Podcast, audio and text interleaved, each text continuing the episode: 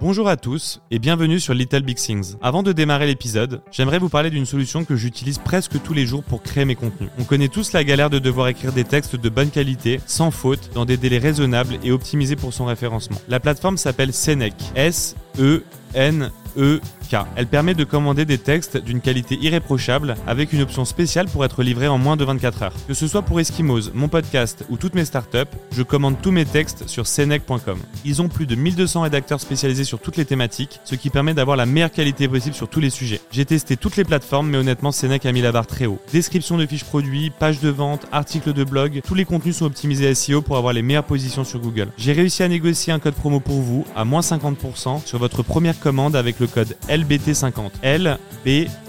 Comme Little Big Things 50. J'en profite pour vous remercier pour votre soutien inconditionnel depuis le début qui m'a permis de rentrer dans le top 10 des podcasts business les plus écoutés en France. Pensez à mettre 5 étoiles sur la plateforme où vous m'écoutez. C'est pas grand chose pour vous, mais moi ça m'aide énormément pour le référencement. Encore merci infiniment à tous. À très vite les amis et bonne écoute. C'est hallucinant, moi, la manière de comment les gens me voient aujourd'hui par rapport à il y a un an quand j'étais pas très présente sur les réseaux. Ça matrixe les gens et surtout, comme les gens te voient, ils comprennent ce que tu fais. Donc en fait, tu changes un peu le- la barrière de c'est à toi de convaincre quelqu'un. Bah là, c'est limite le client qui va essayer de te convaincre de travailler avec lui, tu vois. J'ai écrit à Xavier Niel par email et il m'a répondu. Il répond toujours. hein. euh, ouais, et puis du coup, il a investi et euh, il fait partie des, donc des- des gros investisseurs. Et Deux après- milliardaires au capital euh, voilà, pour 2 milliards démarrer. en capital pour démarrer, avec d'autres merveilleux investisseurs devant toi. C'est quoi les émissions qui ont le mieux marché sur le crayon? Tu peux nous dire les- peut-être les top 3 C'est quoi les invités? C'était quoi les sujets hein? C'est euh, une émission qu'on a fait avec un prêtre et une ancienne actrice porno. C'est dingue déjà comme mélange ça. Et cette émission, j'avais les larmes aux yeux. C'est moi qui l'ai animée en voix off derrière. Est-ce que c'est difficile euh, dans l'entrepreneuriat aujourd'hui, dans l'écosystème français, euh, d'être une femme et euh, en plus d'avoir par exemple 21 ans? Non, moi, ça a été ma plus grande force parce que je pense que les gens sont toujours agréablement surpris quand tu dis des choses pertinentes et que tu es profondément bon. Salut Sixtine, comment tu vas? Bah, super, et toi? Ça fait plaisir de, de te recevoir. La dernière fois qu'on s'est vu, c'était euh, dans l'émission Charabia. Ouais, exactement. euh, On s'est avec depuis? Harold. Et on s'est pas recroisé depuis. C'est là où. C'est Ruben Tayeb qui nous a, Ouais. qui nous a présenté. Je te connaissais pas avant. Et, euh, Moi non plus d'ailleurs en plus. Et depuis que je t'ai rencontré, j'ai découvert un petit peu toute cette, euh, cette bande, on va dire. Vous êtes jeunes entrepreneurs et vous êtes tous amis. Et je vous ai vu débarquer un petit peu euh, sur les réseaux sociaux et j'ai été impressionné. euh, parce que moi, quand j'avais euh, 21, 22 ans, euh, j'étais pas du tout aussi mature, tu vois. Et euh, je me demande d'où ça vient en fait. Comment vous faites pour être tous autant matures, tous autant entrepreneurs Vous vous mettez en avant, vous avez une forte maturité. Et euh, moi, c'est ça qui m'a impressionné chez vous, on va dire. Est-ce que tu peux nous dire quelque chose par rapport à ça? D'où ça vient, cette maturité? Je pense que c'est un tempérament que tu as déjà à la base. Et puis après, le fait de, de côtoyer des gens pertinents et qui avancent vite, ça te fait que tu juste pas le choix d'avancer plus vite. Donc en fait, c'est un peu cette force du collectif de t'avancer ensemble. Mais, euh, mais en soi, il n'y a pas eu forcément d'études spécifiques, il n'y a pas de surdoué ou de qu'importe. Enfin, c'est juste, euh, tu travailles plus, tu comprends plus vite les choses et tu t'entoures surtout bien. Tu faisais quoi euh, avant, du coup, euh, de lancer ta boîte que tu nous présenteras juste après? J'étais au lycée. Euh, j'étais au lycée et puis j'ai fait après un petit peu des études parallèles de communication marketing digital mais qui ne m'ont servi à rien du tout. mais du coup je faisais écrire en même temps, j'avais beaucoup de temps pour le faire donc c'était très bien. Mais du coup j'étais au lycée. Sais, vous avez un point de vue euh, avec ton frère Valran, avec qui tu as lancé ta boîte. Je vous ai entendu parler sur l'école. Euh, vous n'êtes pas fan du système éducatif français, j'ai l'impression, non? Pas, pas trop, pas trop. Moi j'ai eu la, la chance de pouvoir faire le lycée français à Lausanne, en Suisse. Donc c'était le système français mais juste à Lausanne et il y avait déjà une énorme différence parce que les professeurs qui étaient là étaient là vraiment parce qu'ils aimaient ça et pas par contrainte ou parce que juste ils voulaient gagner leur vie. Donc ça change complètement ta manière d'enseigner et donc ça change complètement à un élève sa manière d'apprendre et de voir les choses. Moi j'ai adoré le lycée, détesté le collège que j'avais fait à Paris par exemple. Et donc, du coup, tu as fait donc, lycée et après, tu es allé où jusqu'où? Parce que, Bah, vu que t'es jeune, je me euh, permets parce que. Bien sûr, non, j'ai quand même commencé à la Sorbonne quelques mois, j'avais détesté, donc j'ai arrêté. Et puis je suis rentrée en cours d'année dans une école de communication marketing digital, que j'ai fait, j'ai eu un bachelor, ça ne m'a servi vraiment à rien, j'ai pas du tout aimé. Mais, euh, mais ça m'a permis justement de, de réaliser ce que j'aimais, ce que j'aimais pas, et surtout d'avoir du temps pour me consacrer aux clients. Mais j'ai pas un énorme background universitaire, et en fait, ça ne me servirait à rien, parce j'apprends dix fois plus avec ce que je fais aujourd'hui. Donc, tu penses que c'est mieux à la sortie de ces études, pour quand tu es entrepreneur ou entrepreneuse, de lancer sa boîte directement plutôt peut-être que de faire 5 ans d'études et de la lancer après? Tu recommanderais peut-être plus ça? Moi, par mon expérience, oui, ou en tout cas, au moins de faire les deux en même temps. Parce que de toute façon, quand tu fais des études, euh, sauf quand à la limite, t'es en prépa pendant deux ans, t'as du temps à côté. Donc c'est juste après une question de priorité si tu préfères sortir ou, ou, travailler sur ta boîte. Comment elle s'est fait cette bande alors? Parce qu'il y a, euh, je commence à un petit peu connaître toute votre bande. Euh, il y a Maxime Pinchot, euh, qui a plus de 500 000 abonnés sur Instagram, et si on prend tout confondu, ça doit être des millions, sur TikTok. Dorian aussi, c'est aussi un ami à vous. Dorian, Jules qui a une boîte qui s'appelle Extra Student, non? Euh, du coup, toi et Valent, et du coup, vous avez, vous avez tous 21, 22, 23, on va dire max. Euh. Exactement. Enfin, mes associés ont 26, mais sinon, euh, Jules, Maxime et moi, enfin, eux, ils ont 21 ans, moi j'en ai 22, et puis après, bah, Dorian, pareil, 25, là, un truc comme ça. Mais en fait, c'est juste qu'on s'est rencontrés via l'écosystème, on est devenus amis très vite, et en fait, on avait cette valeur commune du collectif, ce qui faisait que, en fait, on adorait s'entraider sans rien demander en retour. On avait les mêmes valeurs communes de, on est ensemble, on gagne ensemble, on perd ensemble, et donc ça fait qu'on est naturellement devenus amis. Et puis on suit beaucoup les projets des uns et des autres. Parfois, on fait du business ensemble, des soirées ensemble. Donc en fait, à la fin, automatiquement, tu, te lis d'amitié avec eux. Vous êtes devenus potes à côté. Euh, après, quand je te parlais de maturité tout à l'heure, c'est que je te vois aborder euh, sur les réseaux euh, des sujets, particulièrement toi d'ailleurs par rapport au groupe, sur des sujets euh, d'intelligence émotionnelle, de haut potentiel émotionnel, intellectuel, etc. Et moi, c'est des sujets, tu vois, que j'ai découvert, je sais pas, peut-être autour de, allez, peut-être 30 ans. Comment t'expliques ça? Est-ce que le fait que les réseaux sociaux mettent de plus en plus des contenus comme ça, ça te permet d'y avoir accès et du coup de plus vite gagner en maturité sur ces sujets ou pas? Parce qu'encore une fois, je, dis, je suis impressionné parce que voilà, moi je me rappelle, euh, enfin à, à, cet âge-là, euh, voilà, je trouve qu'on peut encore manquer de maturité sur le professionnel. On peut encore être là à perdre du temps avec ses amis, à jouer à la console, à voilà, à perdre du temps, quoi. Non, c'est sûr. Et moi, c'est YouTube qui m'a beaucoup appris ça. YouTube est un, est un puits de savoir qui est monstrueux. D'ailleurs, c'est Valorant a fait la majorité de son éducation sur YouTube, son éducation, je veux dire, culturelle et, et professionnelle. Et moi, c'était un mec qui s'appelait Yann Piet, que je suivais beaucoup à une époque. C'est Valorant qui me l'avait fait découvrir, qui est un mec vraiment brillant sur des conseils. Euh, lui, il est vraiment sur des conseils amoureux, plus qu'autre chose. Mais en fait, moi qui suis passionnée d'intelligence sociale, parce que je, suis une hypersensible, donc j'ai dû toujours fonctionner à l'humain. Et je me, bah, j'en ai d'ailleurs beaucoup euh, subi les conséquences, parce que t'es, tu, tu on peut te blesser très facilement, tu es hyper susceptible. Mais en fait, quand tu arrives à travailler ça et ne plus devenir susceptible, mais que ça devienne juste une force, c'est très facile pour négocier avec des gens, comprendre mieux ce, ce dont ils ont besoin, parce qu'en fait, tu deviens hyper empathique. Donc en fait, pour le business, c'était hyper utile et j'ai bien compris ça. Ma mère m'a beaucoup aidé à le comprendre parce qu'elle travaille dans une boîte américaine. Donc en fait, elle m'avait déjà dit que c'était un peu déjà la mentalité américaine d'être comme ça. Et donc en fait, ça a clairement changé ma vie. Et c'est pour ça qu'aujourd'hui, bah, je suis l'une des principales commerciales de la boîte, juste parce que j'adore ça, mais parce qu'en fait, c'est non-stop des relations humaines, mm. plus que juste de la négo au sens propre du terme.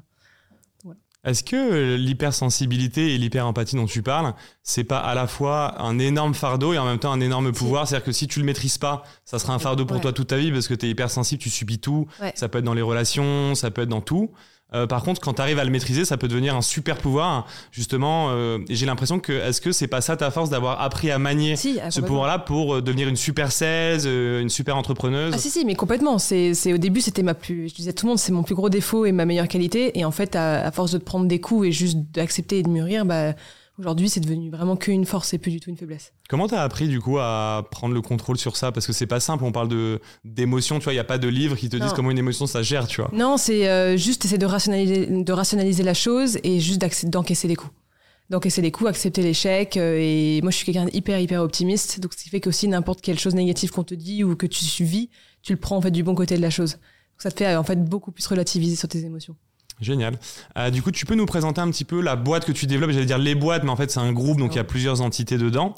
Euh, voilà, tu peux nous présenter voilà ce que tu développes actuellement. Voilà, on a le Crayon, donc aujourd'hui le premier média de débat des jeunes. On fait des gros débats de société et politique. On reçoit euh, tout style de personnes, n'importe quelle en tout cas, idée qui devrait être challengée. Et, et puis là, donc on est sur YouTube principalement, évidemment tous les réseaux sociaux. Et puis à côté, on a développé deux agences, une agence de RP et de personal branding, principalement d'entrepreneurs, de CEO d'entreprise euh, ou de C-levels, en fait pour faire d'eux des leaders d'opinion dans leurs industries, parce que ce sont des gens qui généralement réussissent très bien dans la vie, marchent vraiment se cartonnent en termes de business, mais n'ont jamais réussi à travailler leur image personnelle. Et aujourd'hui, c'est de plus en plus important, vu qu'il y a de plus en plus de concurrents. Donc, pour te démarquer, bah, il faut tout simplement qu'on te voit. Donc, c'est hyper utile de faire ça. Et ils ont surtout, je pense, autre chose à faire que de développer leur compte LinkedIn. Parce qu'au début, quand tu lances ta boîte, dans les premières années, tu encore beaucoup dans l'opérationnel. Et ensuite, on a une autre agence qui s'appelle Le Pinceau, qui est notre agence d'intelligence économique et d'influence. Donc, en gros, c'est un peu toutes les grosses actions coup de poing pour mettre en avant une marque ou une entreprise sur les réseaux, avec des campagnes ou non, avec des leaders d'opinion. Donc là, c'est plutôt des, avec des grosses boîtes, genre des, des B2B, donc des BNP, Google, Sciences etc., avec lesquels on travaille. Mais alors, du coup, j'ai compris les deux points. Donc, le crayon, c'est un média qui s'adresse aux jeunes. C'est quoi l'audience jeune pour toi 18-34. 18-34. Euh, Le surligneur, c'est vraiment pour aider à faire du personal branding, donc agence de RP, mais axé sur des CEO. Ouais, c'est ça. Euh, Exactement. et, et la troisième, du coup, le pinceau, c'est la même chose, mais sur des entreprises, du coup. Exactement. Ok, donc c'est vraiment euh, de la- des relations presse, on peut appeler ça comme ouais, ça. c'est ça. Relations Relation République. Mais relations presse, dans le sens où tu t'aides les CEO et les marques à passer dans les médias, mais j'ai l'impression que quand tu parles de ce personal tu les aides aussi à se mettre en avant sur les réseaux sociaux. Oui, bien sûr. Principalement les réseaux sociaux, parce que nous, on a, on l'a nous-mêmes testé sur nous. Et on a bien vu le changement de paradigme que c'est quand tu es présent sur les réseaux sociaux, en fait. C'est hallucinant. Moi, la manière de comment les gens me voient aujourd'hui par rapport à il y a un an quand j'étais pas très présente sur les réseaux, ça matrixe les gens et surtout, comme les gens te voient, ils comprennent ce que tu fais. Donc, en fait, tu changes un peu la barrière de c'est à toi de convaincre quelqu'un. Bah là, c'est limite le client qui va essayer de te convaincre de travailler avec lui, tu vois. C'est en fait, tu changes complètement la donne. C'est hallucinant. Et tout ça grâce aux réseaux sociaux. Donc tu sors sur la tendance de fond qui est qu'aujourd'hui, l'entrepreneuriat, tu es obligé de passer par le personal branding si tu veux passer des, Ouais. des caps. Ouais, pour moi. Euh, moi, j'ai le même, euh, euh, la même analyse que toi. Et d'ailleurs, aux aux États-Unis, on le voit bien Ouais. avec Elon Musk, exemple, qui se met beaucoup en avant et qui sert sur sa notoriété pour faire exploser un petit peu toutes ces boîtes à chaque fois. Gary Vee aussi. Gary Vee aussi. Il y en a plein. Hein. C'est quoi ton. Ouais, pour toi, c'est essentiel aujourd'hui de faire du personal branding? Pour humaniser aussi, parce que moi, j'ai une théorie aussi, c'est que les gens n'achètent plus un produit ou un service, Ouais, mais ils adhèrent un petit peu à qui est derrière, sûr. les valeurs. Bien sûr. Et en fait, c'est juste qu'il y a tellement plus de concurrents que qu'autre chose. Donc en fait, la différence, elle est tellement minime entre deux, deux agences, elle est quoi, de 0,1%. La vraie différence va se, va se jouer à la fois sur l'humain et à la fois sur le côté de est-ce qu'on te voit ou pas. Donc en fait, c'est pour ça que le personal branding est devenu essentiel. En tout cas, quand tu montes une entreprise, tu ne peux pas ne pas être prêt, ne peux pas au moins avoir une personne de la boîte qui, te représente en public en fait. Donc du coup, c'est un, un défaut, on va dire, pour une entreprise qui aurait un CEO qui voudrait pas se mettre en avant aujourd'hui dans l'ère dans laquelle on vit. Moi, oui. Ça serait un- un- une, une contrainte pour l'entreprise. Ouais, pour moi, ce serait oui, ce serait un manque de, de lucidité sur le monde dans lequel on vit aujourd'hui. Ouais. Ok. Et alors du coup, le, le média, comment ça se passe aujourd'hui? Vous êtes 100% en ligne. Euh, donc principalement YouTube. C'est quoi un petit peu les stats euh, Parce que j'ai vu que vous avez explosé aussi sur les réseaux. Ouais, Vous en bah êtes alors, aujourd'hui Ça, euh, tout confondu, on doit faire genre 40 millions de vues par mois. 40 millions de vues Ouais. Si tu comptes tous les réseaux confondus, ouais. ah, C'est énorme. Après, on publie beaucoup sur les réseaux sociaux. On publie au moins deux réels par jour sur les réseaux sociaux, euh, en fonction des plateformes évidemment. Et puis YouTube, on est à deux vidéos YouTube par semaine. Euh, là, j'ai ma dernière, vidéo moi que j'avais faite avec Juan Branco. Là, elle a dépassé le million sur YouTube en deux semaines. Enfin, tu vois, ça, les stats ont pas mal explosé là ces derniers temps. Mais en fait, c'est juste que on a compris que quand tu réunis des gens qui, en fait, ne se seraient jamais rencontrés en temps normal pour les faire discuter et échanger, c'est juste hallucinant la qualité des propos qui y sort et juste la réflexion que tu peux y faire. Donc en fait, ça, on arrive à faire des vues sur du contenu intelligent. Vous êtes le plus gros média pour les jeunes du coup actuellement parce que Ouais, 40 de millions débat, de vues ouais. par mois. Ah ouais. euh, Exactement. En combien de temps du coup en, Ça fait trois ans. en 3 ans. Et alors vous avez monté ça à combien Vous êtes combien Parce que On Je sais que est t'as des associés. Il y a. Jules et Antonin, euh, qui à la base bah, étaient des amis d'amis, et puis aujourd'hui sont devenus un peu comme des membres de la famille. Et puis aujourd'hui, on est un peu plus de 15 dans l'équipe là. Donc, et il y a ton frère aussi, mon Valran. frère Valorant. Ok, donc toi, euh, Valran et puis deux autres associés. euh, donc euh, c'est trois mecs, une fille le- l'association. Exactement. Est-ce que c'est difficile euh, dans l'entrepreneuriat aujourd'hui, dans l'écosystème français, euh, d'être une femme et euh, en plus d'avoir par exemple 21 ans pour euh, par exemple signer une grosse boîte par exemple ou est-ce que ça te pose aucune Non, moi ça a été ma plus grande force parce que je pense que les gens sont toujours agréablement surpris quand tu dis des choses pertinentes et que tu es profondément bon. Donc en fait, ça fait l'effet inverse. De, au début, peut-être qu'ils imaginent que tu vas peut-être pas être dingue ou je sais pas trop, peut-être ils ont forcément un avis sur toi. Et en fait, quand tu arrives et que tu expliques à quel point en fait juste c'est- ils doivent travailler avec toi et que tu t'y connais vraiment bien, ça les couche parce qu'ils s'attendent pas du tout à ça venant d'une jeune femme qui en plus a 21, enfin, 22 ans maintenant. Limite ça leur plaît un petit peu le côté Je pense je sais pas si on peut dire ça. décalé ou Je pas mais ils veulent ça. un peu de fraîcheur aussi puis c'est aujourd'hui euh, je sais pas si on peut appeler ça la Gen Z ou pas mais c'est les jeunes qui connaissent les, les- comment utiliser les réseaux sociaux Exactement. Puis nous, tous, tout ce qu'on propose, on l'a d'abord testé sur nous-mêmes. Donc le mec ne peut pas me dire que je sais pas faire ce que je fais. C'est pour ça que c'est c'est génial. c'est vrai que vous êtes les cordonniers bien chaussés il y a toi qui utilises bien les réseaux sociaux il y a Valran est-ce que les deux autres associés aussi Très sont bien présents aussi. Ouais, bah, Jules a aussi plus de 100 000 abonnés sur euh, Insta. Euh, LinkedIn aussi, il est un tout petit peu présent, mais moins. Et Antonin, il, est, euh, il aime beaucoup plus lui TikTok et un petit peu Insta aussi. Et vous publiez quoi comme contenu? Vous publiez des contenus différents? Ouais, ouais. On est chacun sur une rubrique au début qui, qui vraiment nous passionnait. Valorant, c'est plus l'entrepreneuriat et euh, le business. Jules, c'est la culture. Donc euh, à la base, c'était vraiment beaucoup des bouquins qui mettaient en avant sur les réseaux sociaux. Donc il est un peu devenu Monsieur Culture en France. C'était assez drôle. Mmh. Et, euh, et Antonin, c'est sur la musique et la culture, euh, culture artistique. et sur le crayon du coup c'est uniquement des sujets politiques Société. de société Ouais. Vous faites aussi par exemple du divertissement, parce que j'ai vu que vous aviez reçu Gad Elmaleh à un moment donné. Non? Oui, mais en fait, on a parlé de religion avec lui, donc on a parlé de sujet de société. Donc en fait, on reçoit n'importe quel type de profil, on reçoit pas du tout que des politiques, même d'ailleurs de moins en moins, parce que juste les gens ne veulent plus trop les écouter, et que je pense qu'il y a aussi d'autres personnes bien plus pertinentes à, à écouter également. Et donc en fait, c'est juste en fonction de quel angle tu prends le sujet, mais un, un Gad Elmaleh est complètement capable de parler de sujets de politique ou de société en fait. Il y a un truc qui m'a marqué euh, dans votre équipe, euh, principalement euh, toi et ton frère Valorant, c'est que vous avez un franc-parler. Euh, et moi, ça m'a marqué parce qu'on vit dans une société aujourd'hui où je trouve que c'est super aseptisé. Donc c'est pour ça que je trouve ça génial que justement il y ait une nouvelle vague euh, de jeunes qui sont capables de, euh, tu vois, d'avoir ce franc-parler là, d'être naturel. D'où ça vient ce truc-là? Parce que vous avez pas peur, peut-être, je sais pas si on peut dire du regard des autres ou pas, mais vous avez un franc-parler qui est plus fort que ce que j'ai pu voir ailleurs. D'où ça vient Puis en plus, comme vous êtes de la même famille, euh, on peut se demander si c'est pense- familial ou pas. Alors, je pense que oui, il y a une grosse partie familiale et surtout avec Valorant, on a ce truc que déjà on s'en vraiment on s'en fout du regard des autres venant de gens qu'on ne connaît pas, donc vraiment ça ne nous atteint pas. Et de deux, on a une grosse phobie qui est le fait d'avoir tort, dans le sens de ne pas avoir la juste réponse. Donc en fait, ça fait que constamment, bah on est, on préfère être franc et être très cash pour que quelqu'un limite qui n'est pas d'accord nous contredise direct et surtout la que c'est complètement intéressant ce que la personne dit, bah, on peut changer d'avis du jour au lendemain. Et justement parce qu'on a cette, manie de vouloir toujours avancer vite, apprendre, aller toujours plus loin. Et donc si tu es toujours confronté dans tes idées et d'être un peu hypocrite et de jamais vraiment confronter ce que tu penses ou ce que les autres pensent, en fait à la fin t'avances pas. Et alors, comment vous avez géré ça? Parce que je, me, suis désolé, je reviens beaucoup sur ton âge, mais c'est parce que vous êtes beaucoup mis en avant aussi sur les réseaux sociaux, avec un franc-parler. Euh, comment vous avez géré aussi dans la partie personnelle? Parce que moi, je m'imagine, je me revois, tu vois, genre à 21 ans, si je m'étais mis sur les réseaux sociaux comme vous, genre mes potes n'auraient vraiment pas compris, je pense. Est-ce que ça a créé un petit... euh, Non, alors moi c'est pas qu'ils ont pas compris parce que c'était vraiment, je suis née avec ça, hein, donc on était déjà très présents sur les réseaux sociaux, même quand j'étais encore au lycée, que je faisais pas du tout ça. Non, j'en ai avec qui naturellement tu t'éloignes parce qu'en fait il y a un écart de, vie euh, qui est juste hallucinant. C'est-à-dire que je n'ai même plus de centre d'intérêt avec eux tout court. Euh, Il y en a d'autres qui me soutiennent et c'est adorable, qui comprennent pas trop mais qui me soutiennent. Et il y en a qui sont un petit peu parfois devenus jaloux ou ont été un petit peu malveillants. Euh, de loin, j'ai entendu des propos et eux, je les voyais bien vis-à-vis de moi, ils étaient un peu gênés quand ils me voyaient. Et donc, bah, en fait, naturellement, juste la vie. Et après, de toute façon, tu, tu crées de nouvelles relations, de nouveaux cercles. Et en fait, t'avances, quoi. est-ce que c'est dur de gérer ça? Parce que moi, je, voilà, j'ai aussi, euh, je suis aussi entrepreneur et je sais qu'à un moment donné, justement, pour développer sa boîte, là où tu en es justement, tu es obligé de faire des sacrifices, Ouais. de beaucoup travailler. Est-ce que c'est pas aussi ça le décalage que ça crée avec d'autres amis qui peut-être eux continuent de poursuivre leurs études, par exemple, c'est-à-dire qu'ils sont encore étudiants, ils sont même pas encore en CDI Euh, D'une certaine manière, il y a, c'est plus possible. Vous avez plus les mêmes sujets.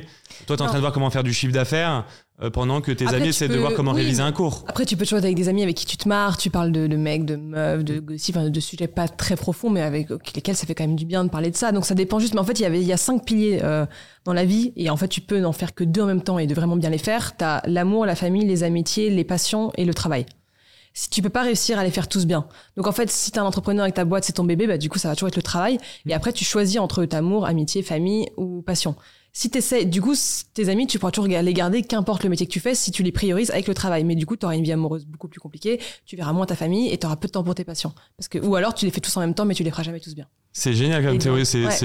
J'avais jamais entendu parler de ça et je trouve ça génial parce je sais que plus c'est Naval Ravikant qui avait dit ça, je sais plus qui l'avait dit, mais, euh, mais c'est, non, c'est profondément vrai. Et moi, c'est d'ailleurs ça qui m'avait coûté une, euh, ma- ma- une rupture euh, en octobre dernier parce que je m'étais beaucoup consacrée sur mes amis et mon boulot parce que j'avais un besoin de m'amuser parce que j'avais quand même 21 ans et plus être dans un mood de j'ai 40, comme si j'avais 40 ans une vie de, couple et juste je bosse. Donc ça te en fait ça te coûte des choses mais c'est le prix euh, ça, ça vaut le coup. Enfin moi je sacrifierais tout pour ma boîte aujourd'hui. C'est sauf ma famille mais sinon je sacrifierais tout. Je trouve ça génial parce que je connaissais pas cette théorie parce que moi je réfléchis beaucoup autour de ces sujets-là pour euh, avoir pour euh, m'être sacrifié à des moments dans ma vie. Et euh, moi je j'avais une théorie qui était des vases communicants c'est-à-dire que tu as une énergie euh, on va dire de 100% et euh, tu vas mettre euh, euh, par exemple si tu mets 50% dans une relation amoureuse il te reste que 50% Euh, et si tu mets 50% dans ton travail euh, Ouais. concrètement il va te rester très peu de temps pour tes amis. Euh, et parfois, on me pose souvent la question, euh, Andrea, est-ce que tu penses que c'est compatible de d'avoir un super lifestyle, de profiter avec ses amis, de profiter avec sa famille, d'avoir une relation en même temps et de développer à fond sa boîte? Et souvent, je, je suis assez honnête et moi, ma réponse est non par rapport aussi à ce que tu viens de dire, parce qu'une startup pour la développer les trois premières années, je dirais qu'il faut au moins être à 80% et dans ton camembert, donc il te reste que 20% et la, et la barre ne va pas au-dessus de 100. Non. Euh, donc il y a un sujet de faire des choix et c'est aussi ce qui Ouais. me plaît dans l'entrepreneuriat et c'est pour ça que c'est sur un piédestal dans l'inconscient des gens. C'est parce que finalement les gens qui réussissent dans l'entrepreneuriat, c'est qu'ils ont pris, ils ont pris, ils ont fait des choix, ils ont pris des décisions assez fortes. bien sûr Et Non, du coup, ça me parle grave ce que, ce que tu dis. Et donc, donc toi, c'est donc si par exemple pour développer ta boîte, tu mets 80%. En gros, après ces 20%, tu dois choisir un des quatre. Tu peux pas faire les cinq en même temps. Donc après, ce qu'il faut réussir à, du coup, d'où la communication qui est hyper importante, que ce soit avec tes amis, ta famille ou la personne avec qui t'es, juste pour en fait expliquer les choses et comment ça va se passer. Et après, juste essayer de l'alterner tous les temps de temps, 20% par ci, 20% par là. Mais en tout cas, de les avoir tous en même temps, c'est impossible. T'en as forcément euh, certains que tu feras moins bien que d'autres. Comment tu fais toi du coup? Bah. Là, t'es dans la phase de développer ta boîte, donc euh, et Bah, puis là, faut t'es au, maximum de. Bah, en fait, il faut trouver des fréquentations amicales ou amoureuses qui ont le même train de victoire. Euh, en tout cas, qui comprennent parce que soit leur boulot le- les passionne ou en fait, euh, oui, c'est, ça leur prend beaucoup de temps. Euh, mais en tout cas, des gens qui ont le même style de vie, ce qui fait que c'est en fait beaucoup plus facile parce qu'ils ne te reprochent pas si t'es pas beaucoup libre parce qu'eux ne le sont pas non plus. Ils ne te reprochent pas, euh, enfin en fait, juste tout parce qu'ils vivent la même chose. Super intéressant. ouais. C'est un peu l'épigénétique. On dit tu t'es la, la, somme ou la moyenne, t'es la moyenne des personnes cinq que tu personnes que, tu côtoies. Donc, si tu veux lancer ta boîte et que t'es à fond et que concrètement tu traînes avec cinq amis qui elles veulent pas du tout travailler, par exemple, ça va, ça va devenir très Bah, compliqué. C'est ce qui est euh. arrivé, oui, bien sûr. Moi, j'avais euh, mes meilleurs amis comme ça et beaucoup, je m'en suis éloignée euh, naturellement. Je les aime toujours, je les adore les voir, mais juste parce qu'en fait, c'est un décalage de vie. J'ai l'impression d'avoir 30 ans de plus qu'eux, quoi, tu vois. C'est lunaire. Mais c'est ça aussi parce que quand on développe sa boîte, on prend aussi en, en- en âge parce qu'on a des responsabilités très fortes. Euh, on a, on doit se payer des salaires. Si on signe Ouais. pas un contrat, on va peut-être devoir licencier quelqu'un. Ouais. Tu fais face à des problématiques de gens qui ont 50 ans. Bien sûr. Euh, et euh, c'est en ça que je pense que tu as gagné en maturité aussi par l'entrepreneuriat. Est-ce que parfois c'est pas difficile justement euh, d'avoir ces responsabilités-là à ton âge Et euh, voilà, est-ce que ça t'est arrivé parfois de dire putain mais c'est difficile en tout cas parce que je dois faire des sacrifices ou t'es tellement passionné que en fait tu kiffes et c'est facile? Ça a jamais été, ça a été parfois certains moments difficiles, mais je pense comme tout entrepreneur. Mais en fait, j'aime tellement ça, c'est-à-dire que là, tu vois, j'étais en congé euh, les derniers jours. À la fin, j'en avais marre d'être en congé, et pourtant, je, je, je pouvais pas arriver mieux, tu vois. J'étais, euh, je bronzais, je foutais rien, et mais je- j'en avais juste marre de rien faire. J'avais qu'une envie, c'était de rentrer. Hier, j'étais trop contente. Enfin, avant-hier, j'étais hyper contente de rentrer, de retrouver la team. Enfin, juste, j'en avais marre de rien faire, quoi. Tu vois. Donc en fait, je suis tellement passionnée par ce que je fais que bah, tu vois, le dimanche soir, euh, je ne déprime pas euh, qu'on soit dimanche soir et que la semaine recommence le lendemain. Enfin. Donc en fait, ça change complètement ta manière de voir les choses et même de t'organiser et de tout. Donc euh, moins sacrifice depuis que le jour où tu es prêt à sacrifier tout ce que tu as parce que tu aimes tellement ton projet et que tu crois à tous les niveaux, Mhm. Tout devient beaucoup plus facile. C'est juste une question de priorité, hein, comme pour tout. Je pense que c'est vraiment la clé de la réussite, ça. Moi, pour euh, aller plus loin, même au-delà du dimanche soir, moi, ça m'arrive parfois d'être sur un projet euh, euh, qui me passionne. Et en gros, même le vendredi soir, je suis saoulé que la semaine se soit terminée et j'ai hâte que le lundi arrive. Donc, ça va beaucoup plus loin. Ce qui peut paraître vraiment bizarre pour certaines personnes qui attendent le week-end. Il peut y avoir un dismatch énorme quand Mais toi, en fait, t'attends vite le lundi. Les gens attendent le week-end et sont méga contents le vendredi et méga déprimés le dimanche soir. Il y a un livre qui, euh, que j'aimerais bien lire, qu'on m'a recommandé plusieurs fois, c'est La solitude du dirigeant ou un truc comme ça, qui montre que Ah, quand je tu es dirigeant, euh, tu dois forcément faire euh, face à une solitude parce que euh, ça te demande d'avoir une approche de la vie un petit peu différente. Mais non, non, mais c'est super intéressant le côté passion, priorité. Et alors donc du coup, donc le crayon, euh, 40 millions de vues par, par euh, mois, je suis impressionné de, de ces. Ouais, réseaux confondus. C'est comment alors C'est quoi votre modèle de, de revenu aujourd'hui? Euh, Est-ce que vous gagnez de l'argent sur les trois pôles euh, ou vous générez du chiffre d'affaires? Et comment on gagne de l'argent quand on lance un média? C'est très très difficile de gagner de l'argent quand tu lances un média parce que tu as tellement de coûts qu'on a mis du temps à être rentable sur le crayon. Là, on est tout juste rentable sur le crayon. Ce qui nous rapporte notre euh, grosse majorité de chiffre d'affaires, ce sont les deux agences. Euh, mais c'est pour ça que beaucoup de médias, tu vois, euh, bah, Brut, là, tu as Vice qui en fait euh, faillite. Enfin, parce qu'en fait, juste, t'as tellement de coûts que parfois, si t'as pas un, si t'as pas des cibles vraiment très précises et un message fort, ou en tout cas un message positif, qu'importe, et que t'arrives pas à trouver beaucoup de clients ou beaucoup de marques qui veulent s'affilier à toi, parce que du coup, ça passe principalement que par le brand content, bah, en fait, tu, tu, tu, tu, t'écroules, quoi. T'as pas de, t'as pas de product market fit qui tourne tout seul sans que t'aies rien à faire, tu vois. Donc un média en soi, ça peut pas vraiment gagner d'argent d'une certaine manière? Enfin, il n'y a pas de Ça modèle peut, de revenu qui ça existe? peut, mais il faut. Je pense que dès le début, il faut le faire d'une manière hyper intelligente en fonction du, de, de- des sujets que tu veux traiter, comment tu veux le faire, où tu veux le faire et à qui tu veux t'adresser. Et en fait, la plupart des gens lancent un média sans trop penser à comment ils vont le monétiser. Et c'est une fois que ça marche, ils se disent bah tiens, on va le monétiser. Sauf que parfois, c'est beaucoup plus compliqué que ça. Et c'est pour ça que d'ailleurs là, on est en train de racheter des médias pour se développer en tant que groupe média. Parce que justement, on a des, on veut racheter des médias qui ont des potentiels de dingue à la fois en termes de visibilité et à la fois en termes de revenus euh, business, tout simplement parce qu'ils sont sous-exploités, parce que forcément, ils- quand tu es un, petit, un média qui te lance ou que ça fait un ou deux ans que tu es là, t'as pas autant de moyens qu'une grosse boîte.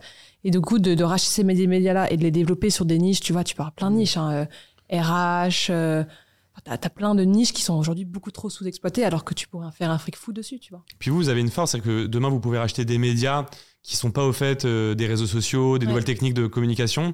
Vous, votre grosse force aujourd'hui, c'est que vous maîtrisez parfaitement les canaux de diffusion.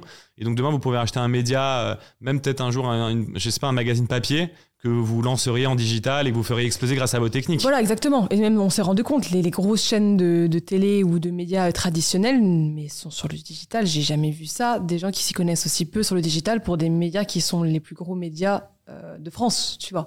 Juste parce qu'ils ne comprennent pas les codes et en fait, ils ne comprennent pas qu'un jour la télé va disparaître. Donc, en fait, si juste ils ne s'adaptent pas, ils vont disparaître tout court, quoi, tu vois. Et, et ils ne comprennent pas ça parce qu'en fait, les gens qui dirigent ces, ces gros médias-là, bah, sont des gens d'une autre génération.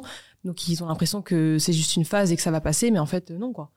Donc, c'est, c'est, ils n'ont pas encore fait ce changement de paradigme-là, d'où le fait qu'aujourd'hui, euh, pour les médias digitaux, il y a une- un énorme boulevard. Ok, donc il y a un, pour toi, il y a une opportunité de marché énorme et c'est ce que vous voulez faire en fait à terme. Ta vision à Exactement. global, c'est d'avoir un groupe média Exactement. très présent sur le digital. Exactement. Est-ce que vous aviez des concurrents sur euh, la cible 18-35 ans dont tu parlais Alors, avant quand vous êtes arrivé? Bah, la cible du 35 ans, il y a beaucoup de médias qui la visent. Après, nous, on la vise d'une manière où euh, on n'est pas un média d'actualité euh, chaude, on est un média d'actualité plutôt froide. C'est-à-dire que tu regardes la vidéo dans six mois, elle a toujours autant d'intérêt. Donc, c'est-à-dire que on n'est pas du tout un Hugo Décrypte bis, euh, ni un Gaspard G, ni un Thinkerview, parce qu'en fait, on traite pas ce genre de sujet-là. Le média, le média qui pourrait le plus nous ressembler en termes de forme, c'est, euh, je pense, Thinkerview, des grosses interviews euh, longues. Sauf que nous, on fait des débats. Mais en fait, euh, ce, qui, ce qui nous ressemble le plus, c'est, je dirais, les émissions de Frédéric Tadei de l'époque, qui étaient gros débats en direct, qui recevaient tous les bords politiques, tous les styles de personnes, et les gens débattaient, ce que lui, il le faisait à la télé. Mais nous, c'est un peu, petit peu ça que je pourrais dire, le, la chose qui nous ressemble le plus de ce, que- dans ce qu'on fait aujourd'hui. Mais en fait, personne ne fait ce qu'on fait aujourd'hui. On n'a pas de concurrent direct. Vous avez de, je me demandais si vous aviez de- de- des politiques dans, dans vos familles ou pas, parce que lancer un média euh, de société euh, Non, moi, j'ai pour les un- 18-35 ans, c'est aussi atypique dans, dans- dans l'idée, Oui. parce que c'est se dire que les jeunes aussi vont s'intéresser à la politique euh, dans un monde où on pourrait se dire, euh, franchement, la politique, ça, ça nous saoule. euh. Oui, non, non, alors on n'a pas, on en a d'il y a 200 ans, tu vois, un, un homme qui s'appelait Maurice Berthaud qui a fait président de la Cour des comptes, donc c'est comme le président de la République dans, les, dans le 19e siècle, fin 19e siècle. Donc lui, à la limite, il fait la politique, parce qu'il y a tellement longtemps que non, ça n'a Ouais. aucun rapport. Peut-être lié à ça qu'on est autant passion- passionné de politique dans la famille, mais on n'a pas fait de politique. euh, pas du tout, juste on adore ça. Et puis euh, non, c'est juste que le débat, c'est c'est passionnant. Et quand tu vois les stats que fait TPMP, donc c'est sur du débat, donc pas un niveau intellectuel élevé, mais ça reste du débat. Les euh, les, les, les émissions de télé-réalité, c'est du débat à un niveau catastrophique, mais ça reste des gens qui se gueulent dessus et qui ont des arguments. Je parle même, je parle pas du niveau, mais juste de la forme. Donc en fait, le débat a toujours passionné les gens. Les gens adorent voir des gens se fighter, soit pour du divertissement, soit vraiment pour affiner leurs idées. Et donc nous, avec le crayon, c'est ça en fait. Est-ce que vous avez un site internet aussi ou pas? Parce que Ouais, alors ouais, il est en train d'être mis à jour, Ok. mais il est dispo, mais il est en train d'être mis à jour. Mais oui, on en a un. On a très peu utilisé, en fait. euh, on n'a jamais fait de SEO. Bah, c'est pour ça que je pensais à ça. Je me suis dit, quitte à avoir un média, tu vois, j'en profite pour euh, vendre mes services, mais, euh, mais avoir un site internet, je pense que ce serait, euh, ça serait une bonne idée aussi. Est-ce que vous avez prévu d'avoir une, un magazine papier un jour Non, aussi, Ça peut-être sert à rien. À la Ça limite, si un jour on développe un truc comme ça, ça va être une newsletter, mais. Une newsletter à la ça sert limite. Mais alors, 40 millions de vues par mois et il n'y a pas de. Parce que concrètement, sur YouTube, même si tu fais 40 millions de vues, c'est payé. Tu, tu peux gagner combien avec 40 millions de vues? Alors, sur YouTube, tu fais pas 40 millions de vues sur YouTube, parce que là, à mon avis, tu gagnes beaucoup. Euh, 40 millions de vues, tu gagnes beaucoup. Non, YouTube, ça rapporte. Je sais pas, pas ça, non, c'est pas énorme. Ça rapporte entre euh, 3 et 6 k par mois, en fonction des, des vues que tu fais. Euh, oui, mais euh, au bout de 3 ans, 3 ans et demi de, tu vois, donc c'est pas énorme. Et, euh, et après, t'as, t'as Snapchat qui rapporte aussi un petit peu. Euh, t'as TikTok aujourd'hui aussi un peu. Euh, là, Instagram, ça va pas tarder à s'y mettre et Facebook aussi bientôt. Mais juste, euh, c'est pas ça qui te rapporte de l'argent. Ça, c'est vraiment, c'est, le minimum. C'est vraiment le brand content ou la location de studio. Donc, du coup, parce que forcément, quand on a tout le matériel qu'il faut, toutes les équipes, bah, du coup, on met nos studios à disposition pour des podcasts. Donc, euh, c'est M- utile. Mais du coup, tu, euh, quand tu parles des opérations de brand content, c'est des opérations avec des marques qui vont Ouais. cibler les jeunes. Exactement. Donc, ils peuvent venir faire de la publicité aussi sur votre Ouais, média. ça. Mais aujourd'hui, c'est plus votre, euh, votre vitrine Oui. pour euh, vraiment vos revenus. Ils viendront toujours de la partie agence. Pour l'instant, au long terme, on va faire les choses différemment. Mais là, en tout cas, pour les, la prochaine année ou deux prochaines années, ça va être toujours les agences. ouais. Est-ce qu'on peut imaginer aussi, je pose plein de questions comme ça à chaud, parce que ça m'intéresse vachement le fait d'avoir un média. Euh, on sait qu'aujourd'hui, parfois, tu as des articles, par exemple, dans les échos, où tu dois payer pour le lire. Ouais. Est-ce que vous, à terme, on peut imaginer aussi que pour voir certains articles euh, ou des, ou des vidéos, euh, on doit payer un abonnement, tu vois? J'ai On l'impression c'est comme ça qu'il y a de à faire l'argent. un système comme ça, mais non, je pense pas qu'on va le faire comme ça. Euh, on trouvera une, un autre product market fit qu'on est en pleine réflexion là-dessus. Mais ce sera pas forcément ça. Non, je pense pas.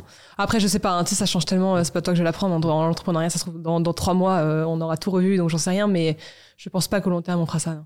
Est-ce que tu penses qu'on voit les réseaux sociaux qui commencent à rémunérer de plus en plus les créateurs de contenu? Ouais. Tu parlais d'Instagram et de quoi d'autre juste avant? Facebook aussi? Ah, je savais pas. Facebook pas tardé. Je crois que Facebook Ok. a déjà commencé. Parce que TikTok, quand tu fais une vidéo de plus d'une minute, Oui. tu peux gagner de l'argent sur ta vidéo.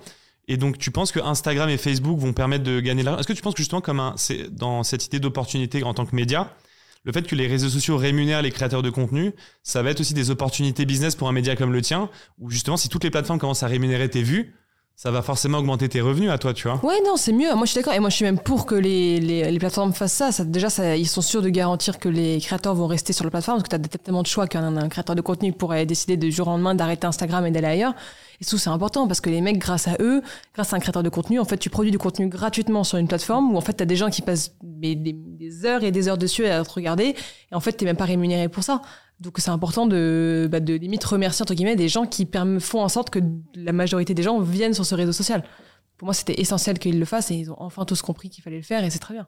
Est-ce que vous utilisez LinkedIn un petit peu? Parce que vous êtes très fort, j'ai l'impression, sur euh, Instagram, TikTok, euh, YouTube. Est-ce que vous utilisez LinkedIn? Parce qu'en B2B, pour, pour ton agence, tu vois, vous pourriez avoir encore plus de clients. Est-ce que vous commencez un petit peu à vous activer Vous oui, en êtes on, on est un, on est un petit peu actif avec le crayon hein, sur euh, LinkedIn. On doit publier une ou deux fois par semaine. euh, ça dépend des périodes. Mais c'est surtout nous, euh, les fondateurs, où on est très présents, surtout Valran et moi.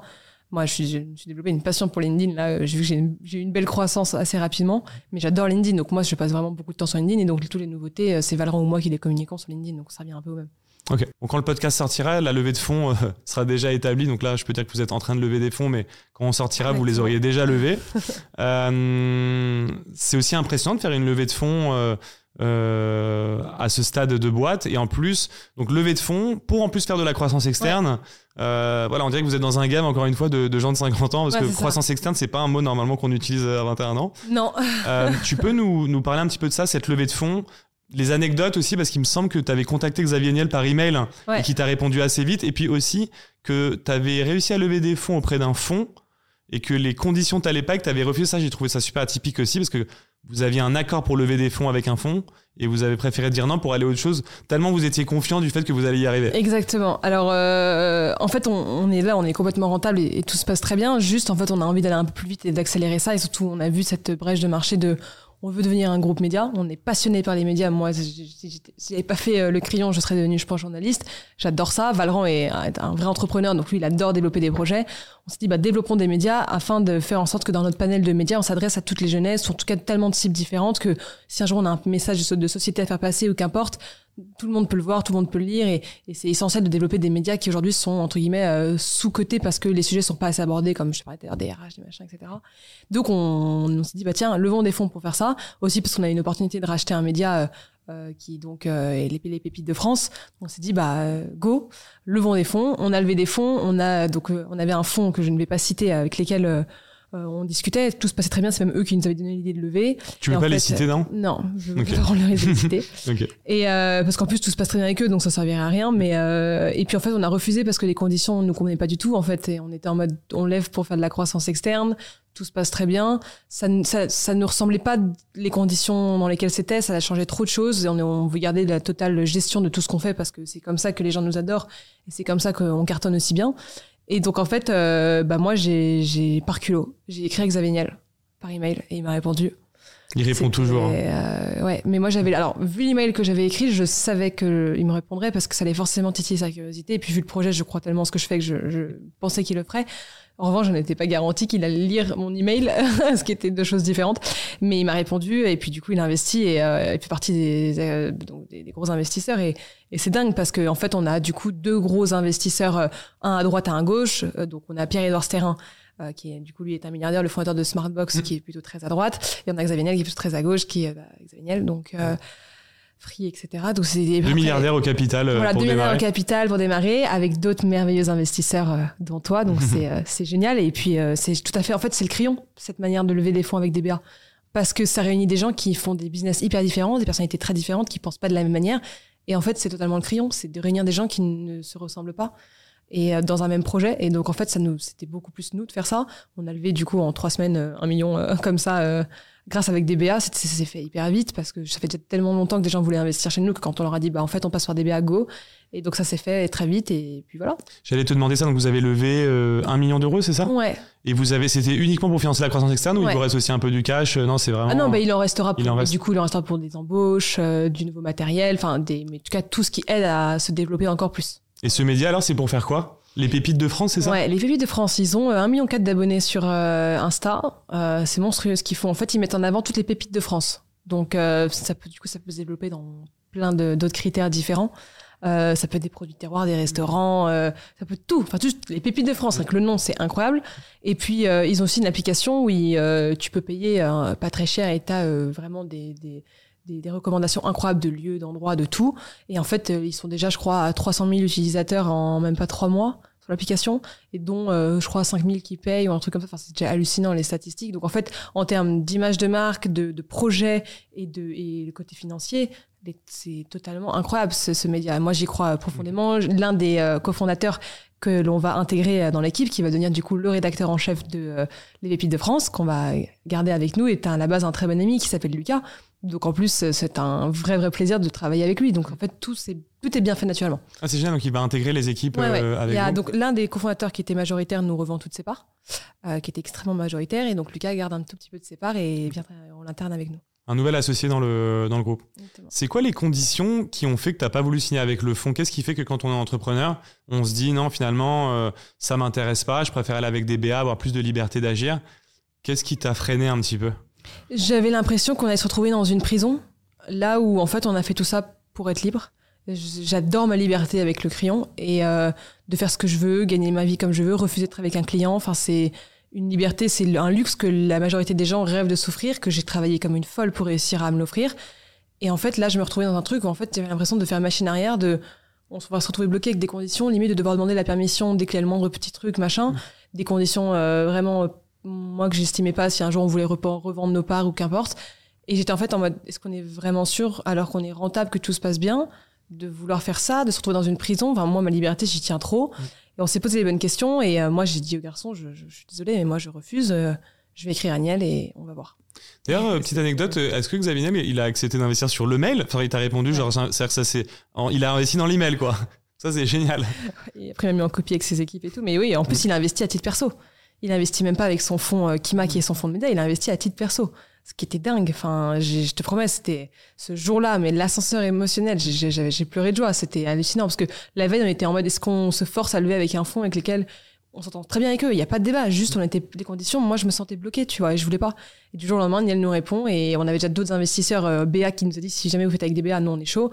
Donc on s'est dit bon bah si en plus il y a Niel, euh, go quoi. Et puis c'est une consécration un peu d'une certaine manière d'avoir Xavier Niel qui investit dans sa première boîte. Euh, je trouve que c'est c'est gratifiant aussi. Gratifiant euh. et ça ça, c'est rassurant aussi parce que toi tu crois à fond ton projet. T'as beau avoir tout le monde qui te félicite tout le temps et tu fais non-stop, tu reçois des, des félicitations. D'avoir quand même un mec qui a aussi bien réussi à investir comme ça en si peu de temps, euh, là tu dis ok, ok, j'ai bien raison de croire en ce que je fais et de me battre tous les jours quoi. Grave. Et euh, au niveau de la liberté, comment ça se passe? Parce que quand tu fais rentrer des investisseurs et que toi, tu es un média, c'est un peu particulier. Tu pas une boîte traditionnelle. Là, tu es un média. Demain, euh, on peut imaginer, euh, tu vois, si, par exemple, Xavier Niel est ami avec un politicien, comment tu peux gérer ça? Comment tu gardes ta liberté un peu? Et à quel point ça, peut être délicat, tu vois? ça, fait partie des conditions de la levée. et du coup, ça fait partie justement de cette liberté-là aussi dont je te parlais, de, en fait, on, notre ligne éditoriale nous appartient c'est nous qui faisons ce qu'on voulait et qu'importe ce que l'investisseur me dira, ça ne changera rien. Et en fait, mm. c'est lié avec les conditions que lesquelles tu mets à la base dès le départ quand tu signes le term sheet, en fait, tu vois. Donc, euh, voilà, c'est, nous, on ne lève pas pour se retrouver bloqué avec quelqu'un qui euh, nous dit quoi faire. En fait, non, c'est, on veut, euh, genre, t'es quelqu'un de droite et tu veux pas recevoir quelqu'un qui pense plutôt à gauche pour X, Y raison. Bah, en fait, si, on va quand même le recevoir. Mm. Et inversement. Tu veux pas qu'on reçoive quelqu'un qui vote Zemmour. Bah, si, on va le recevoir si on estime que c'est pertinent sur le moment de le recevoir, en fait. Et en fait, on s'en fout de ce que les investisseurs vont nous dire. Dans évidemment, on les écoutera et on va essayer de challenger, de les comprendre et de les rassurer.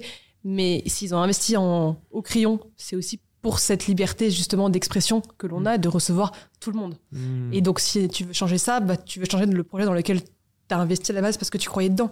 Donc même pour eux, ça n'aurait pas de sens de faire ça. Mm. Parce que c'est du coup, tu as investi pour quelque chose que tu veux changer, du coup, c'est débile. Je comprends. Puis si tu perds la liberté, le média marcherait moins bien. Et c'est ça, que- c'est ça qui ça fait qui fait force. notre force. Ouais.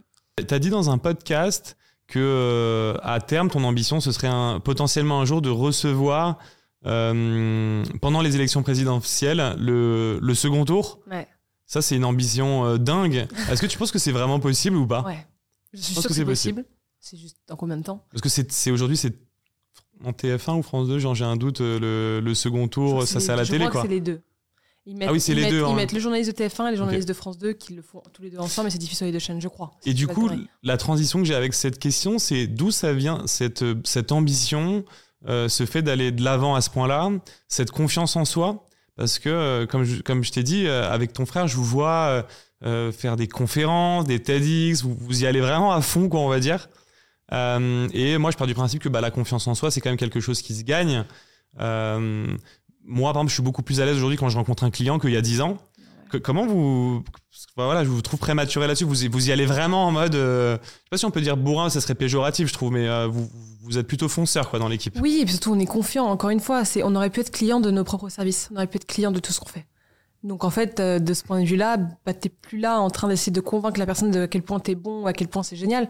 T'en es tellement convaincu que t'es plus dans un paradigme de essayer de comprendre ce dont la personne a besoin et qu'est-ce que tu pourrais lui apporter. Donc, en fait, tu changes totalement ton approche dès le départ. Donc, la personne elle-même est dans un autre mood dès le départ. Et d'où aussi l'importance de personal branding, c'est que les gens, ils- quand je fais des rendez-vous, des calls avec eux, je n'ai pas besoin de leur prouver par A plus B que je m'y connais. En fait, ils sont là parce qu'ils le savent déjà. Hmm. Donc en fait, c'est plutôt si tu as besoin de quoi, est-ce que je peux être la bonne personne pour y répondre? Hmm. Et est-ce que je en fait envie de travailler avec toi? Ah non, vous avez, Ça, le vous avez truc, en beaucoup fait. confiance en vous en tout cas. Vous êtes Mais sûr non, de vous en tout cas. Mais parce qu'aussi Vous on êtes sûr de vous. On est sûr de nous, mais aussi parce qu'on bosse beaucoup pour et qu'on essaie de rester le plus humble possible et qu'on n'a aucun problème de se tromper. Moi, j'adore me tromper, c'est là que j'apprends le plus. Et juste, euh, donc euh, voilà. Mais ce qui est dingue, c'est que voilà, vous êtes habité par cette croyance et du coup, vous êtes invité sur tous ça. les sur tous les médias. Est-ce que vous avez un peu travaillé ces sujets un peu de développement personnel Parce que quand je te parle, je ressens un peu quelqu'un qui a travaillé là-dessus, qui a travaillé un petit peu ses croyances et qui a la croyance. de- T'es tellement sûr et confiant de ce que tu fais que finalement, ça résonne sur le marché et euh, voilà, on vous voit sur des plateaux de BFM, on vous voit un peu partout. Euh, Est-ce que vous avez bossé un petit peu ça Pas plus que ça. Non, pas plus que ça. Euh, je pense que c'est une grosse partie qui est liée à notre caractère. Et surtout que. Je sais pas, je sais pas. Franchement, vous êtes pareil, pas, vous êtes deux frères et sœurs et vous êtes les. enfin, y en- vous gueules, êtes ouais. tous les deux des grandes gueules puis vous êtes fonceurs aussi tous les deux. Très Il y en a pas un qui est un peu moins fonceur Non, que l'autre. Quand il y a des opportunités, que- vous y allez. Je pense que c'est une question de caractère et d'é- et d'éducation aussi. Je pense que notre mère nous a beaucoup appris ça. Ok. Est-ce que tu pourrais nous donner deux, enfin, dire des petites choses par rapport à ça? Ouais, d'où ça pourrait venir? C'est, euh, euh, je sais pas, la valeur travail dans votre famille, elle a toujours été là. Alors, la valeur travail a toujours été là, il a toujours été travaillé. Ma mère a toujours mis beaucoup de pression pour qu'on soit bon en classe, etc. Mais en même temps, elle avait cette méthodologie euh, d'éducation américaine, parce qu'elle a toujours bossé dans une boîte tech américaine. Donc, ça faisait qu'en en fait, elle était toujours... euh, et en même temps, elle est directrice juridique, donc hyper rigoureuse. Donc, en fait, ce mélange de rigueur, travail et d'intelligence émotionnelle que les Américains sont très forts dedans, un mélange de ça, plus lié à ton caractère et les échecs que tu apprends dans la vie, ça te crée une- un, un mindset un peu de fonceur qui va toujours au bout des choses quand il commence quelque chose et qui en plus arrive à être empathique et à bien s'adapter à la personne avec laquelle elle est parce qu'elle a été habituée à, communiquer comme ça. L'intelligence émotionnelle, c'est vraiment ton, ta- on va dire ton ta force aujourd'hui. Comment tu as développé ça? Et aujourd'hui, justement, quand tu dois prendre des décisions, t'es pas du tout dans l'analyse. C'est peut-être ça, c'est pour ça, pardon, que vous êtes fonceur, c'est qu'en fait, vous avez une intelligence émotionnelle. Et à force de nourrir cette intelligence émotionnelle, finalement, vous alimentez votre, votre instinct. Et du coup, c'est ce qui fait que très, vous êtes capable de prendre des décisions assez vite et d'y Ouais. aller, quoi. Oui, et puis comme on est quatre, s'il y en a un qui est pas d'accord, il le dit tout de suite. Donc en fait aussi, on arrive très bien à challenger ce qu'on pense. On est très différents avec des idées très différentes et une manière de fonctionner très différente. Donc en fait, on, on, on essaye de, de se tromper le moins possible et aussi parce que bah, l'un des associés peut challenger l'autre quand il est pas sûr de la décision. Donc en fait, ça aide aussi beaucoup. En fait, vous, vous prenez vos décisions sur l'instinct. Vous êtes peu, vous êtes très peu finalement dans, dans l'analyse théorique. Vous, Ouais. vous faites confiance et vous ressentez un petit peu ce que vous avez dans les tripes. Et du coup, vous y allez sur la, sur la base Oui. de cette intelligence-là, on va dire. Alors après, ça nous a beaucoup coûté aussi parce que quand tu es un peu drivé par tes émotions, même si tu les contrôles, euh, bah, parfois il y a des choses que tu ne fais ou que tu ne fais pas parce que ça te, ça te prend euh, dans tes tripes de le faire ou non. Mais euh, aujourd'hui, c'est juste réussir à, à, ouais, articuler entre les deux. Moi aujourd'hui, je suis devenue beaucoup plus rationnelle dans le travail que je ne l'étais avant. Aujourd'hui, bah, si mettons je dois- me déta- enfin malheureusement euh, renvoyer quelqu'un, me séparer de quelqu'un parce que la personne ne travaille pas bien, fait beaucoup d'erreurs et en plus humainement ça ne fit pas très bien, bah en fait euh, je vais me forcer à essayer de ne de, de, de, de ne pas euh, mettre mes émotions dedans parce que sinon c'est ma boîte qui va en pâtir. Donc j'ai ce côté émotionnel de toujours très bien finir, finir les choses et de l'aider un maximum pour que la personne retrouve un travail. C'est ce qui arrive à chaque fois qu'on sépare deux personnes et pour ça que ça se passe toujours hyper bien. Parce que ça me touche quand même que la personne finisse bien, mais c'est pas pour autant que je vais la garder en entreprise si en fait ça ne matche pas à tous les niveaux. Donc c'est juste réussir à, à jongler entre les deux, ce qui est pas toujours facile. Moi, je, je déteste me séparer de gens, surtout qu'en plus la majorité des gens dans notre équipe, je m'attache à eux. Je- J'adore aller au travail, les voir. Certains deviennent même des amis avec qui je pourrais partir en vacances. Donc c'est pas évident de jongler. Donc euh, J'ai l'impression que tu mets pas mal d'humains dans tes relations Ouais. euh, pour t'avoir un voilà euh, euh, côtoyé dans, à certains moments, que tu te que tu crées un lien. Et du coup, je te vois bien dans tes équipes euh, être euh, vraiment euh, t'attacher aux gens. Comment tu arrives à gérer ça? Parce que à mon avis, c'est peut-être euh, une problématique parce que je sens quand même que comme tu fais les choses à fond, ça va avec ta personnalité, justement le franc-parler, l'intelligence émotionnelle, etc. Vu que tu vas à fond, les gens dans tes équipes deviennent vraiment comme tu vois ta famille. Tu as, Ouais, utilisé le mot ta famille. Comment tu arrives à gérer ça vu que ça reste du business et il faut que les gens quand même performent bah, c'est juste qu'est-ce qui est bon pour l'avenir de ta boîte ou pas en fait. Donc en fait, parce que l'avenir de ta boîte et la santé de ta boîte, c'est la tienne à la fin. Mm. Donc c'est juste réussir à rationaliser le truc, c'est juste de faire ça. Mais effectivement, moi je suis une énorme émotionnelle qui fonctionne énormément à l'humain, qui suis énormément drivée par mes émotions. Ça m'a beaucoup coûté. Aujourd'hui, c'est devenu ma plus grande force. Mais ça n'empêche pas que s'il faut prendre des décisions très difficiles, mais que c'est pour le bien de la personne, de nous, de tout le monde, bah, je vais quand même me forcer à le faire. Mais C'est clair. Non mais en, pas toujours facile. Ouais. en tout cas, c'est un truc que j'ai beaucoup ressenti avec toi et ton frère. Il y a un côté, vous avez un, un relationnel assez fort. euh, C'est-à-dire que vous avez un contact euh, assez, euh, on va dire, assez facile et qui crée du lien euh, assez, assez facilement. C'est quoi le, la moyenne d'âge du coup dans la boîte euh, La personne la plus âgée, elle doit avoir 37 ans, 36 ans. Vous arrivez à bosser avec elle ou il y a des dismatchs Parce qu'il peut y avoir des dismatchs culturels que moi j'ai déjà vécu dans ma boîte aussi. On arrive très bien à bosser avec elle. Elle Ok. est plus jeune que son âge, elle avait elle-même une entreprise avant euh, avec lesquelles euh, elle s'est séparée de son associé. Donc en fait, très facile. Elle comprend très bien l'univers, elle comprend très bien la boîte, c'est top.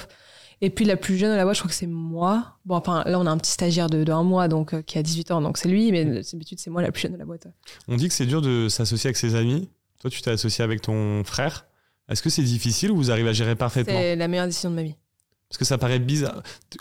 Vous avez, j'ai l'impression que vous gérez ça tellement euh, facilement que je me dis, il y a où est l'astuce? Étant donné qu'on sait que l'association peut être difficile, vous, ça a l'air fluide. Alors oui, alors honnêtement, euh, c'est un bonheur de travailler avec Valorant. Franchement, moi, je, je, là, je suis partie quelques jours en congé. Ça faisait depuis de, je ne sais pas combien de temps que je ne l'avais pas vu, euh, que je ne l'avais pas pas vu pendant cinq jours. Tu vois, c'était un délire.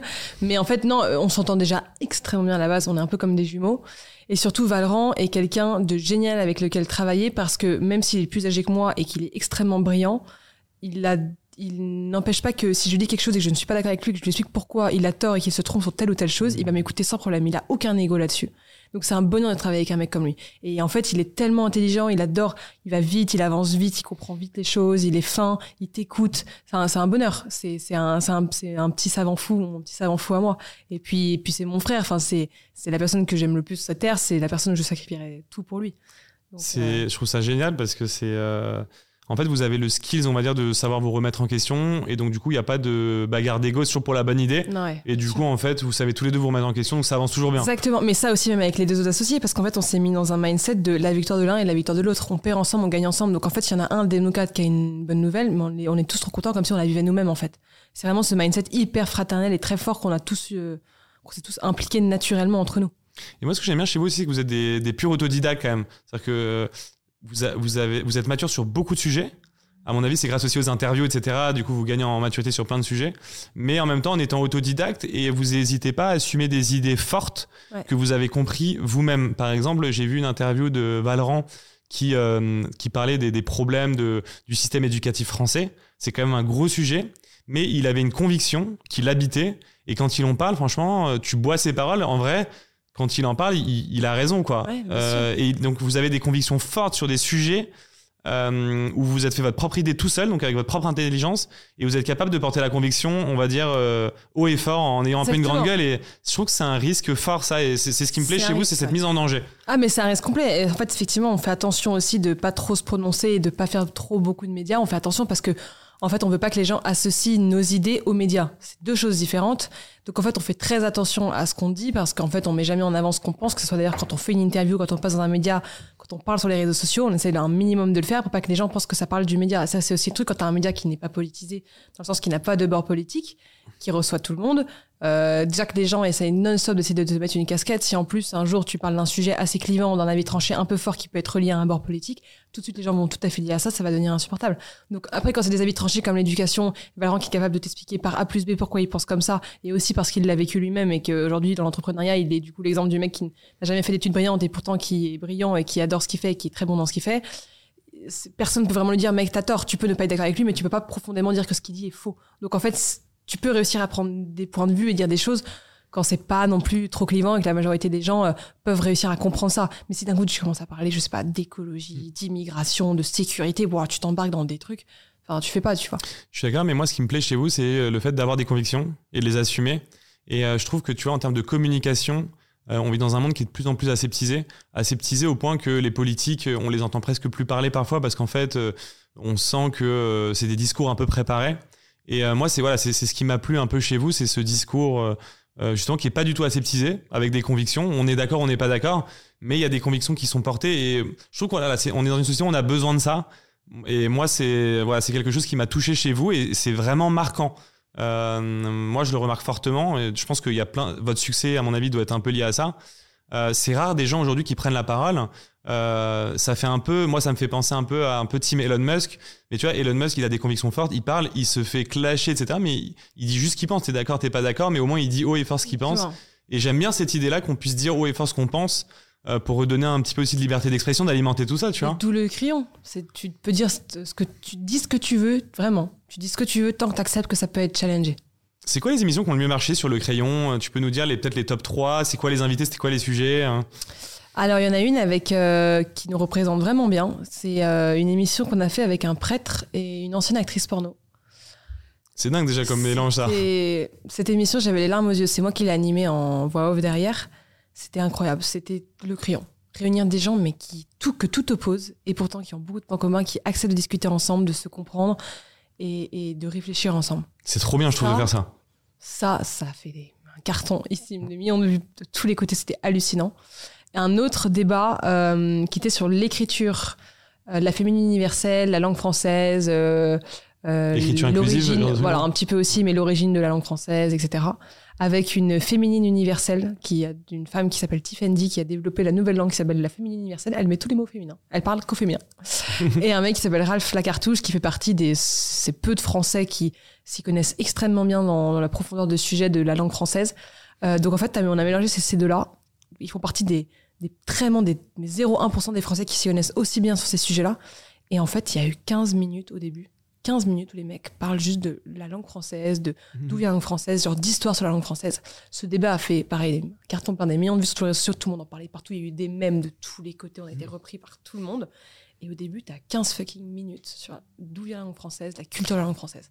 Et c'était tellement incroyable, c'était putain, on a fait autant de vues sur du contenu autant intelligent et brillant, c'était hyper satisfaisant, on était tellement fiers.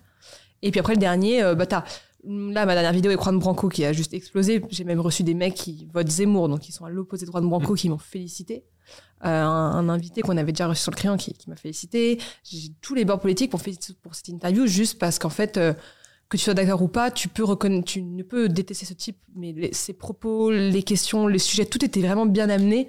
Et c'est pour ça qu'elle a d'ailleurs aussi bien marché, hein, c'est pas un secret.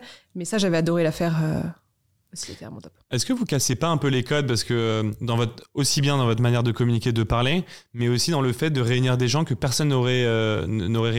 Est-ce que c'est pas le problème des médias actuellement? Sur des sur des idées de société qu'on on amène un sujet de société et on ramène toujours les mêmes personnes Est-ce que c'est pas ça votre force de ramener des personnes dont on n'a pas forcément parlé mais qui s'y connaissent peut-être mieux et de mettre des extrêmes opposés et de créer des débats finalement qu'on voit nulle part ailleurs? C'est exactement ça. Non, on ne fait pas venir que des gens hyper connus. Hein. Aujourd'hui, on refuse énormément de politiques qui nous demandent et qui sont dix fois plus connus que des gens qu'on pourrait recevoir parce qu'on s'en fiche. En fait, on préfère recevoir des gens qui s'y connaissent vraiment bien et qui sont pas très connus que euh, Monsieur Tout le Monde qu'on voit tout le temps sur les mêmes plateaux télé et qui en fait ne va jamais au profondeur des sujets parce qu'en plus il ne peut même pas y aller parce que souvent s'il fait de la politique ou que c'est un personnage public, il n'ose pas réellement dire ce qu'il pense.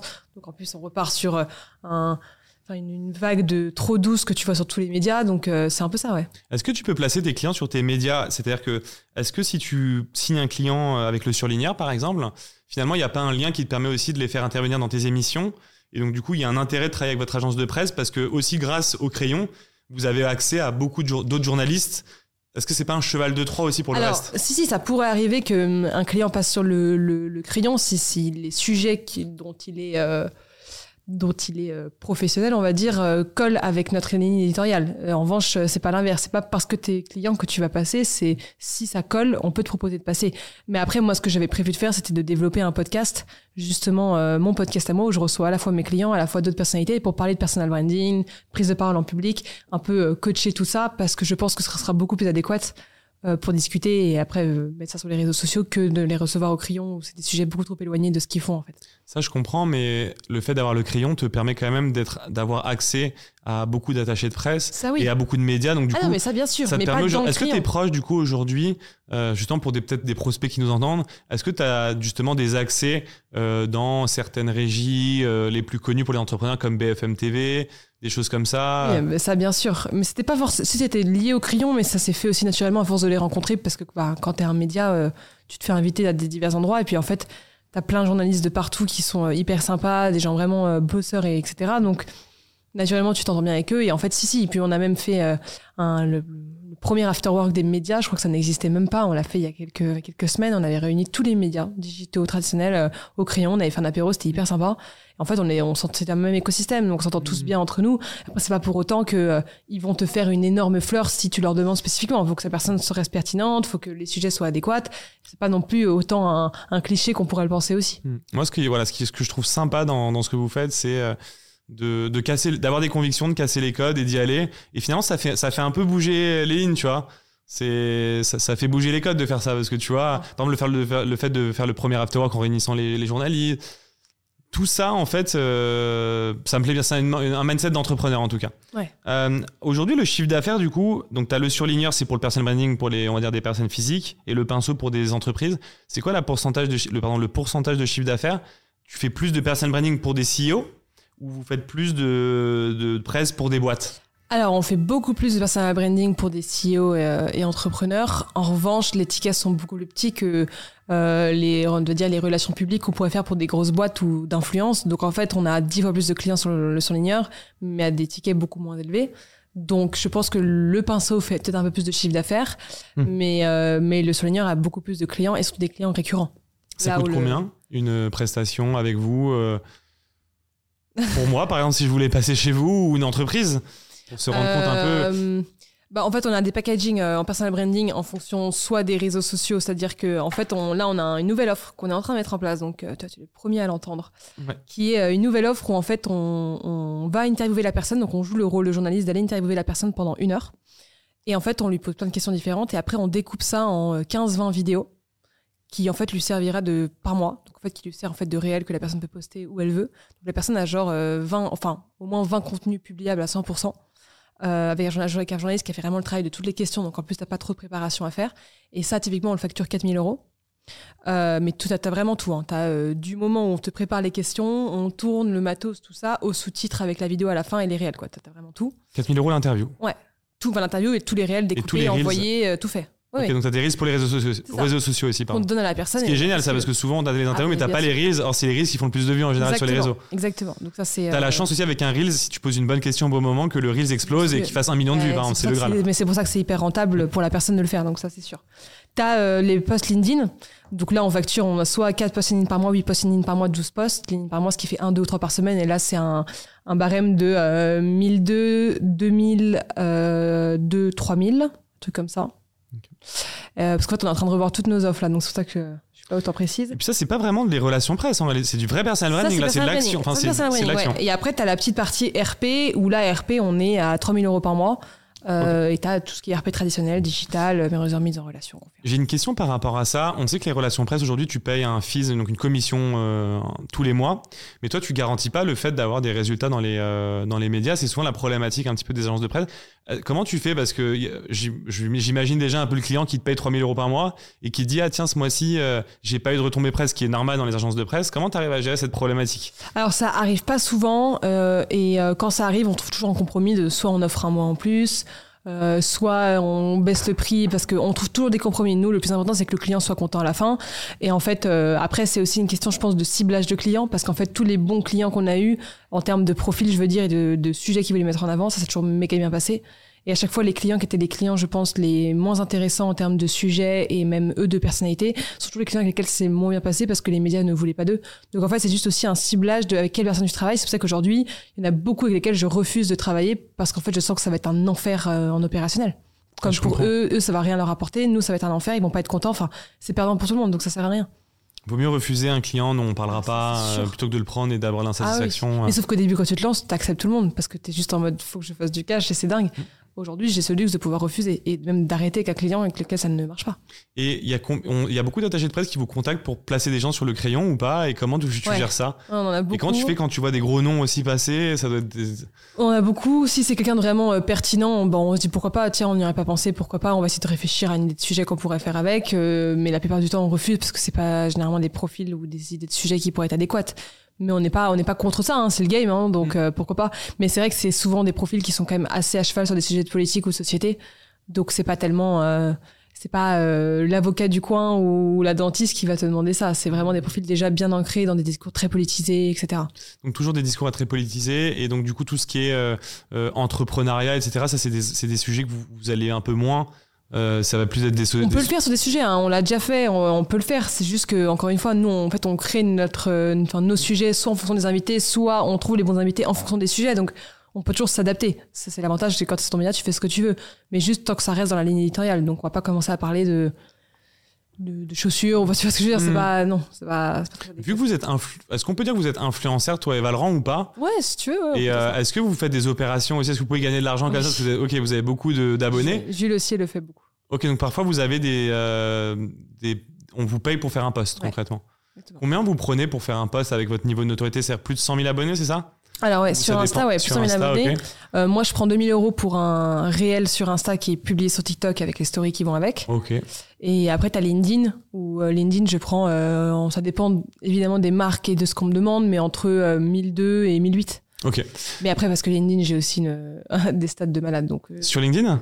c'est Ruben qui m'avait dit Ok. tu devrais augmenter tes prix, tu as vu les stats que tu fais. Je dis écoute, pour l'instant, moi, ça me convient comme ça. Mais... Sur LinkedIn? Ouais. Ok. Ah, génial. Ouais. Super clair. Euh, tu disais dans un podcast que tu étais une grosse feignante. Euh, Est-ce que vous êtes tous des, des, des feignants euh, au crayon ou pas? Dans le sens positif, hein, parce que là, les gens vont, vont pas comprendre pourquoi je te pose cette question-là, parce que moi je pense que c'est une énorme force.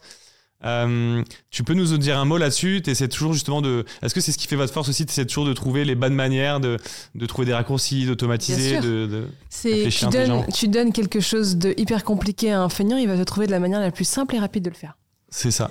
Parce qu'il voudra mettre le moins de temps dessus. Alors que tu donnes un, un truc hyper compliqué à quelqu'un de hyper rigoureux, il va y passer 4 heures dessus. C'est quoi le truc dont Benoît parlait? Donc c'est euh, Benoît. euh, Du boss, ouais. Qui t'a interviewé et il a et, j'ai oublié mais je sais pas si tu te rappelles de l'anecdote dont il parle il parle d'une anecdote où en gros euh, t'as 10 ingénieurs qui essaient de résoudre un problème Ouais, d'un autre côté t'as un feignant et j'ai pas la suite de l'histoire mais en gros euh, bah, le, feignant avait plus réussi que ouais les le feignant a plus réussi que les 10 ingénieurs parce qu'il était feignant et qu'il voulait trouver une solution pour je sais pas avoir de l'air frais dans sa chambre une connerie mais euh, je me rappelle plus l'anecdote toi non Ah, plus dans plus non plus, c'était il y a Ouais. trop longtemps, mais je me rappelle très bien de l'histoire. euh, oui, bien sûr. et d'ailleurs c'est un c'est un copain à toi aussi Benoît Ouais. Dubos qui euh, qui fait un podcast et il le fait chez toi Ouais, bah en fait, il loue nos studios depuis euh, des mois maintenant, euh, parce que bah, on fait ça aussi avec d'autres podcasts, parce qu'en fait, euh, c'est des gens qui parfois n'habitent pas Paris ou qui n'ont pas de studio, et en fait, euh, c'est important qu'ils fassent des podcasts. Donc euh, non, bah on a en fait un studio qui est disponible, on ne fait pas des interviews, des débats tout le temps, donc euh, autant que ça puisse euh, rendre service à tout le monde. Et en plus, ça fait plaisir parce que du coup, moi, je vois Benoît souvent qui n'habite pas Paris, donc au moins, je suis sûre de le voir quand il vient. Mm.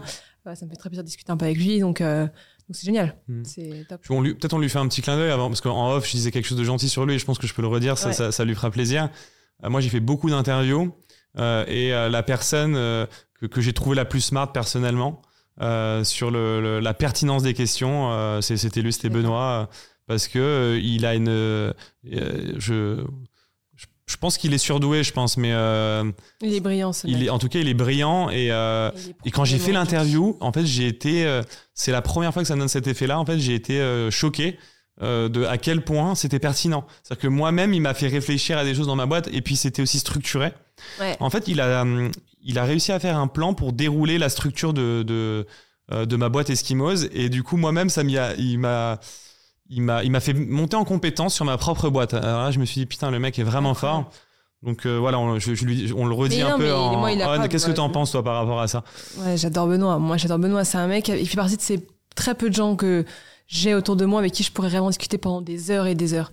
Et en plus de ça, il est, il est drôle malgré lui euh, et il est profondément adorable comme mec et bienveillant. Il, il est très, il est- ouais, en plus il est accessible, un, gentil. Un amour. Mais euh, voilà, juste euh, trop smart comme mec. Ah, Je sais pas où il va aller, mais à mon avis. euh, Lui, il va aller loin et il est aller déjà, loin. il est déjà bien loin. Et j'ai eu la chance de rencontrer l'un de ses associés qui s'appelle Jules aussi. Enfin, on a un tous les deux un associé qui s'appelle Jules, qui euh, est un autre type de profil. Et du coup, c'est génial parce que je pense qu'ils se complètent aussi très bien entre associés, ce qui d'ailleurs est très important. Donc, On lui fera un petit reels sur lui, comme ça on lui enverra, on essaiera de, de le faire baiser. C'est quoi les prochains projets pour, pour ton groupe maintenant? Euh, Tu comptes développer d'autres services Est-ce que tu comptes euh, continuer de racheter des médias, mais en même temps, les médias, c'est difficile de gagner de l'argent Est-ce que tu pas peur à un moment donné de trop focus sur le média au détriment peut-être de la partie service et d'avoir des problèmes de rentabilité, de chiffre d'affaires? Non, parce que c'est un peu ce système de média-led compagnie. En fait, c'est le concept de tu développes des communautés bien ciblées et, euh, et euh, sur des sujets forts et euh, qui peuvent être facilement monétisables. Et après, tu développes un produit ou un bon service autour de ça. Et donc, en fait, là, tu es sûr d'être gagnant de, à tous les niveaux. Et euh, les Pépites de France en est un très bon exemple. Et en fait, nous, on veut vraiment se développer en tant que groupe média. C'est-à-dire que je pense qu'on aura toujours les agences et le côté régie publicitaire. Mais la vraie force sera sur toutes les communautés qu'on a réussi à accumuler de diverses horizons et qui touchent différentes personnes, en fait. Et à la fin, c'est vraiment, euh, voilà, ça se trouve, ça va changer d'ici quelques années, mais en tout cas, pour l'instant, c'est le projet. C'est vraiment un peu comme un Reworld Media serait peut-être un bon exemple. C'est pas exactement le même, même type de, de, de- enfin, c'est la même base. Tu vois, tu rachètes des médias, etc. Mais c'est un peu ça. Un Rewild Media, accès digital euh, et spécialisé. Exactement. Mais Pas même- exactement la même chose en termes d'offres, mais c'est un peu ça. Ce qui peut faire peur, c'est le côté monétisation, parce qu'on sait qu'avec tous les médias, enfin, il y a très peu de, de groupes de presse qui gagnent vraiment beaucoup d'argent. Ouais. Et du coup, c'est un petit peu ça euh, qu'on peut ça se qu'il faut demander. réussir à le faire euh, d'une bonne manière. C'est ça, intelligemment, et ça va vous demander de vous challenger, euh, je pense, là-dessus. Comme on a réussi à le faire avec le crayon, on se doute qu'on pourrait y arriver. Alors qu'en plus, le crayon, c'est des sujets de quand même société et politique. Si tu trouves d'autres sujets beaucoup moins, euh, beaucoup moins risqués, ça reste beaucoup plus facile. Ça a été quoi le déclencheur pour te mettre sur les réseaux sociaux? À quel moment tu l'as fait? Et euh, est-ce que les premières fois où tu as fait des vidéos euh, face cam, c'était difficile ou dès le début tu étais à l'aise et ça t'a foncé comme tu fais un peu dans tous tes projets? Ou est-ce que les débuts ont été un peu difficiles? Au début, je me suis mise. Après, les garçons, Jules, euh, Valent et Antonin avaient commencé quelques mois avant moi. Jules a commencé à grossir assez vite sur Instagram. Et donc, moi, je me suis dit, bon, allez, il faut que je m'y mette. J'étais un peu gênée. Non, au début, j'étais gênée. Enfin, tu regardes même mes premières vidéos qui sont d'ailleurs toujours disponibles. Euh, Il y a, il y a y a pas grand chose qui va dedans, mais, euh, mais c'est cool. Je l'ai publié quand même. Et, quand même, et puis, euh, en fait, au bout d'un moment, euh, il y en a une qui a explosé un, mois- euh, un mois et demi après que je me sois mise à fond. C'est vraiment, je postais tous les jours une vidéo. Un mois et demi après, il y en a une qui a explosé, qui a fait genre 800 000 vues, plus de 800 000 vues. J'ai gagné 15 000 abonnés en un week-end. Et là, c'est parti. En fait, le truc est parti. Mais j'ai gagné autant d'abonnés parce que j'avais déjà plein de vidéos en réserve que j'avais déjà faites, donc les gens ça convertissait en abonnés. Si ça avait été ma première vidéo qui avait explosé, j'aurais pas eu autant d'abonnés. Et en fait, euh, après, ça m'a permis de bah, plus me motiver, faire en sorte que je me suis plus concentrée à le faire. J'ai continué, j'ai continué, j'ai continué. Et en fait, j'ai atteint 600, euh, 100 000 abonnés en 6 mois, même pas. C'est intéressant ce que tu dis parce que je pense qu'une bonne stratégie sur les réseaux sociaux, c'est de publier quel que soit ton contenu parce que si tu avais publié que cette vidéo en te concentrant et que tu avais fait 800 000 vues, tu aurais peut-être gagné que 1000 abonnés parce qu'ils auraient pas vu tout le reste. Et Exactement. le fait d'avoir une masse aussi de contenu, on se dit que c'est sérieux et là tu peux gagner des abonnés. Exactement. Donc le conseil, ça pourrait être de, de publier euh, coûte que coûte ce qu'on a sous la main et pas d'être perfectionniste non, le possible. Non, non. Surtout pour ça, faut pas être perfect. Voilà, c'est ça. C'est quoi que tu me disais, le, la perfection, c'est l'ennemi du bien, non Ouais. Exactement. Euh, Est-ce que justement, tu as des conseils justement pour euh, quelqu'un qui voudrait se lancer sur les réseaux sociaux pour performer? Mhm. C'est quoi les, les, les principaux conseils que tu pourrais donner? D'abord, de choisir le bon réseau social et de se concentrer sur un seul réseau social. Sauf si tu as temps illimité, mais bon, je pense pas que ta personne aura temps illimité. Pourquoi je me permets sur ce point-là? Parce que si tu fais un Reels par exemple sur TikTok, tu peux le publier aussi sur euh, YouTube et sur Insta, ça revient au même. hein, Alors, si celui-là. oui, d'accord. Si tu pars de ce principe-là, je suis d'accord. Mais après, euh, euh, ça, je suis d'accord. Mais après, t'en as, t'as forcément des idées de sujets, en tout cas une manière de, tra- de, de traiter la chose qui ne sera Hmm. pas exactement les mêmes résultats en fonction des plateformes, parce que la cible n'est pas exactement la même. Donc oui, évidemment, tu peux publier sur les trois, et euh, je t'encourage à le faire. Ça prend très peu de temps de le faire. Je le fais pas sur YouTube, ce qui est d'ailleurs une grosse bêtise. Tu vois à quel point je suis flemmarde. Euh, mais effectivement, c'est très utile. Après, moi, quand je dirais, quand je dis plus tout ça, c'est en fait, je pensais dans ma tête plus à entre LinkedIn et Instagram, Ouais. parce que c'est vrai que je pense à moi, mon exemple type. C'est juste une question de quel site tu veux t'adresser, pourquoi tu veux le faire. Et en fait, en fonction de ça, tu sais si c'est plutôt B2B, donc tu es plutôt sur LinkedIn, ou en tout cas du B2C bien qualifié, des CSP+, ou en tout cas des gens qui sont dans l'univers du travail, ou alors euh, sur Instagram, un vrai B2C, mais là, un B2C qui est beaucoup plus large. Donc, tu vends des bijoux ou des vêtements, tu vas sur Insta. Euh, tu euh, vends des prestations de services euh, de euh, personal branding, de coaching, de machin, va plutôt sur LinkedIn. En fait, c'est aussi en fonction de- du porte-monnaie que peuvent avoir les gens. les plus gros, mon avis, sur LinkedIn. Et en fait, après, en fonction de ça, bah, LinkedIn, euh, tu as une, de faire une petite ligne éditoriale autour desquelles tu peux avoir plein d'idées de sujets différents. Une idée, un sujet. Tu écris un post, tu mets une bonne photo avec, une bonne phrase d'accroche, c'est le plus important et un 1500 caractères max, t'épures bien le texte, tu publies le matin et puis c'est good quoi. Je comprends, je comprends mieux parce qu'effectivement il y a des codes sur les réseaux. Ah il y a des codes. Même sur entre TikTok et Instagram finalement c'est pas exactement pareil, il y a des manières de faire donc je comprends par rapport à ça de prendre un réseau et de comprendre parfaitement les codes et d'aller en profondeur sur celui-là, celui-ci. Euh, ok donc premier conseil prendre un réseau adapté à toi et euh, on va dire le penser. Et ensuite, est-ce que tu as d'autres pistes? Tu produis du contenu à fond. C'est-à-dire que moi, ce que je conseille, c'est euh, tu te prends un jour, une matinée euh, ou une après-midi ou une journée si tu commences que ça prend plus de temps et tu te fais tes 7 contenus de la semaine si tu veux en publier 7 ou X nombre de contenus, mais tu les fais d'un coup. Déjà parce qu'une fois que tu es dedans, bah, tu es dedans. En plus, tu as la bonne tenue, tu as le, bon matériel, tu as tout, donc c'est fait. Donc après, tu as juste à le publier, donc c'est beaucoup plus facile. Donc euh, tu es sûr de bien les publier. Et puis, euh, et puis parce qu'en fait, sinon, tu as souvent ce réflexe que moi, ça fait longtemps que je ne fais plus ça, donc faut pas faire comme moi. Mais moi, à l'époque, je faisais comme ça et c'est comme ça que j'ai explosé. Aujourd'hui, je fais plus ça. Je suis vraiment, je, je fais ma vidéo quand j'ai le temps et je la publie, mais du coup, j'en fais quasiment plus parce que j'ai d'autres priorités que pour m'en occuper. Du coup, Insta, euh, je stagne. Je n'ai pas grossi depuis genre novembre parce que je publie plus, quasiment plus. Mais du coup, c'est là que je m'étais concentrée sur LinkedIn. Et euh, voilà. Mais c'est vrai que la meilleure manière, c'est toujours de le prévoir, hein, de faire des bons petits batchs en avance. De faire, ouais, de, ouais, de, en une journée, d'en faire plusieurs et après de publier en masse. Euh. D'ailleurs, est-ce que tu as une recommandation sur le Instagram et TikTok du nombre de publications qu'il faut faire par jour? Est-ce que tu peux publier cinq contenus le même jour ou vaut mieux en faire un tous les jours ou un tous les deux jours? Est-ce que tu as des idées là-dessus? Euh, Mieux vaut. Ce qui est le plus important, c'est la régularité, la récurrence. Donc en fait, mieux vaut en publier. Mettons, tu as cinq contenus, mieux vaut en publier un par jour si tu en as 14 bah, pour une semaine, deux par jour, mais pas 5, puis après 1, puis 2, puis après 0. Non, c'est euh, une intelligence artificielle, donc ça comprend la régularité. Donc ce qu'aiment les réseaux sociaux aujourd'hui pour toi, c'est le fait qu'il y ait une, une, même cadence. Exactement. Donc par exemple, si tu as, as 20 jours et tu en as 20, vaut mieux faire... Euh, ouais. Mais est-ce qu'il faut calculer ça sur un an? Comment tu fais? Parce que si c'est sur un an, tu prends il y a 52 semaines, si tu as 52 contenus, il faut faire un par semaine du coup. Oui. Ok, c'est comme ça qu'il faut réfléchir. Oui, mais bon, après, bon, un par semaine, je pense pas que c'est très, très, très utile. Mais... Ok, un par semaine, c'est pas utile pour toi Non. Pour moi, euh, LinkedIn au moins trois fois par semaine. Instagram, euh, si tu veux vraiment bien péter, euh, minimum 5 fois par semaine. Si vraiment tu veux accélérer et faire une grosse cadence, sinon entre 3 et 7 fois. Est-ce que tu as des objectifs, toi, personnels? T'es monté à 100, 100 000 abonnés sur Instagram en un an à peu près? Ouais, en 6 mois, mais du coup, ça fait un mois. an maintenant parce que je Ah oui, donc ça faisait un an, pardon. Non, je pensais que ça faisait un an et demi, donc non, ça fait en 6 mois. Euh, pourquoi avoir arrêté? Est-ce que tu regrettes pas un peu? Est-ce que tu voudrais pas monter à plus, monter à 1 million et continuer? Si, si, c'est pas, c'est pas un objectif euh, là à court terme, parce que sinon je, je, je m'en occuperais beaucoup plus. J'ai juste en fait eu beaucoup moins de temps, j'avais d'autres priorités. Et puis en fait, psychologiquement, une fois que tu as atteint la barre des 100 000 abonnés, en fait, tu vois plus tous les. Enfin, Aujourd'hui, j'ai l'impression que c'est comme si j'avais mis l'abonné. Enfin, je vois plus les choses que de la même manière qu'avant. Mm. Juste, je continue à poster, à, voilà, à continuer à faire un peu ce que je fais, mais je n'ai plus le temps, autant d'avoir autant de temps de me consacrer à faire ça. Mm. Là, avec la levée de fonds et le fait que je prendrais un peu plus de hauteur, j'arriverai à beaucoup plus m'y consacrer. J'ai mis un mettre. Mais après, je m'étais, vu, je me suis dit, tiens, j'ai maintenant que j'ai 100 000 abonnés sur Instagram, sur Instagram, maintenant, euh, je vais me mettre à LinkedIn, tu vois. Ah, maintenant, tu veux monter un compte LinkedIn. Bah, maintenant, je suis déjà à fond sur LinkedIn, donc là. C'est quoi, euh, je pense qu'on peut finir sur cette question qui est euh, primordiale, c'est quoi le, la force, l'avantage, parce qu'on pourrait se dire c'est pour la femme que tu que as des abonnés, par exemple, ce qui n'est pas le cas, je pense. C'est justement, c'est quoi la force d'avoir un bon personal branding Parce que les gens comprennent pas forcément quand tu es entrepreneur. Pourquoi c'est primordial aujourd'hui d'avoir aussi de l'influence? Est-ce que tu pourrais nous dire deux petits mots par rapport à ça? Bah, tout simplement parce que si les gens te voient, les gens font appel à toi pour n'importe quelle opportunité, que ce soit de business, d'événements, de conférences, de tout. Donc c'est juste en fait une manière d'être une vitrine, c'est une vitrine sociale. Donc c'est pas pour la fame parce qu'en fait euh, que quelqu'un te reconnaisse, c'est super, hein, ça me fait très plaisir. Encore une fois, hier j'étais au resto, je me suis fait reconnaître par le mhm. voisin d'à côté qui a crié genre 16, parce qu'il était sûr que c'était moi, il me retourné, il a dit ok c'est bien elle. C'est très drôle, c'est très marrant, mais c'est pas pour ça que je le fais. Enfin dans ce cas-là, euh, du coup je serais influenceuse et, je ferais, enfin je créerais des, des mhm. vidéos toute la journée. Donc non, c'est juste que c'est hyper utile parce que les gens pensent à toi, tu te démarques plus vite.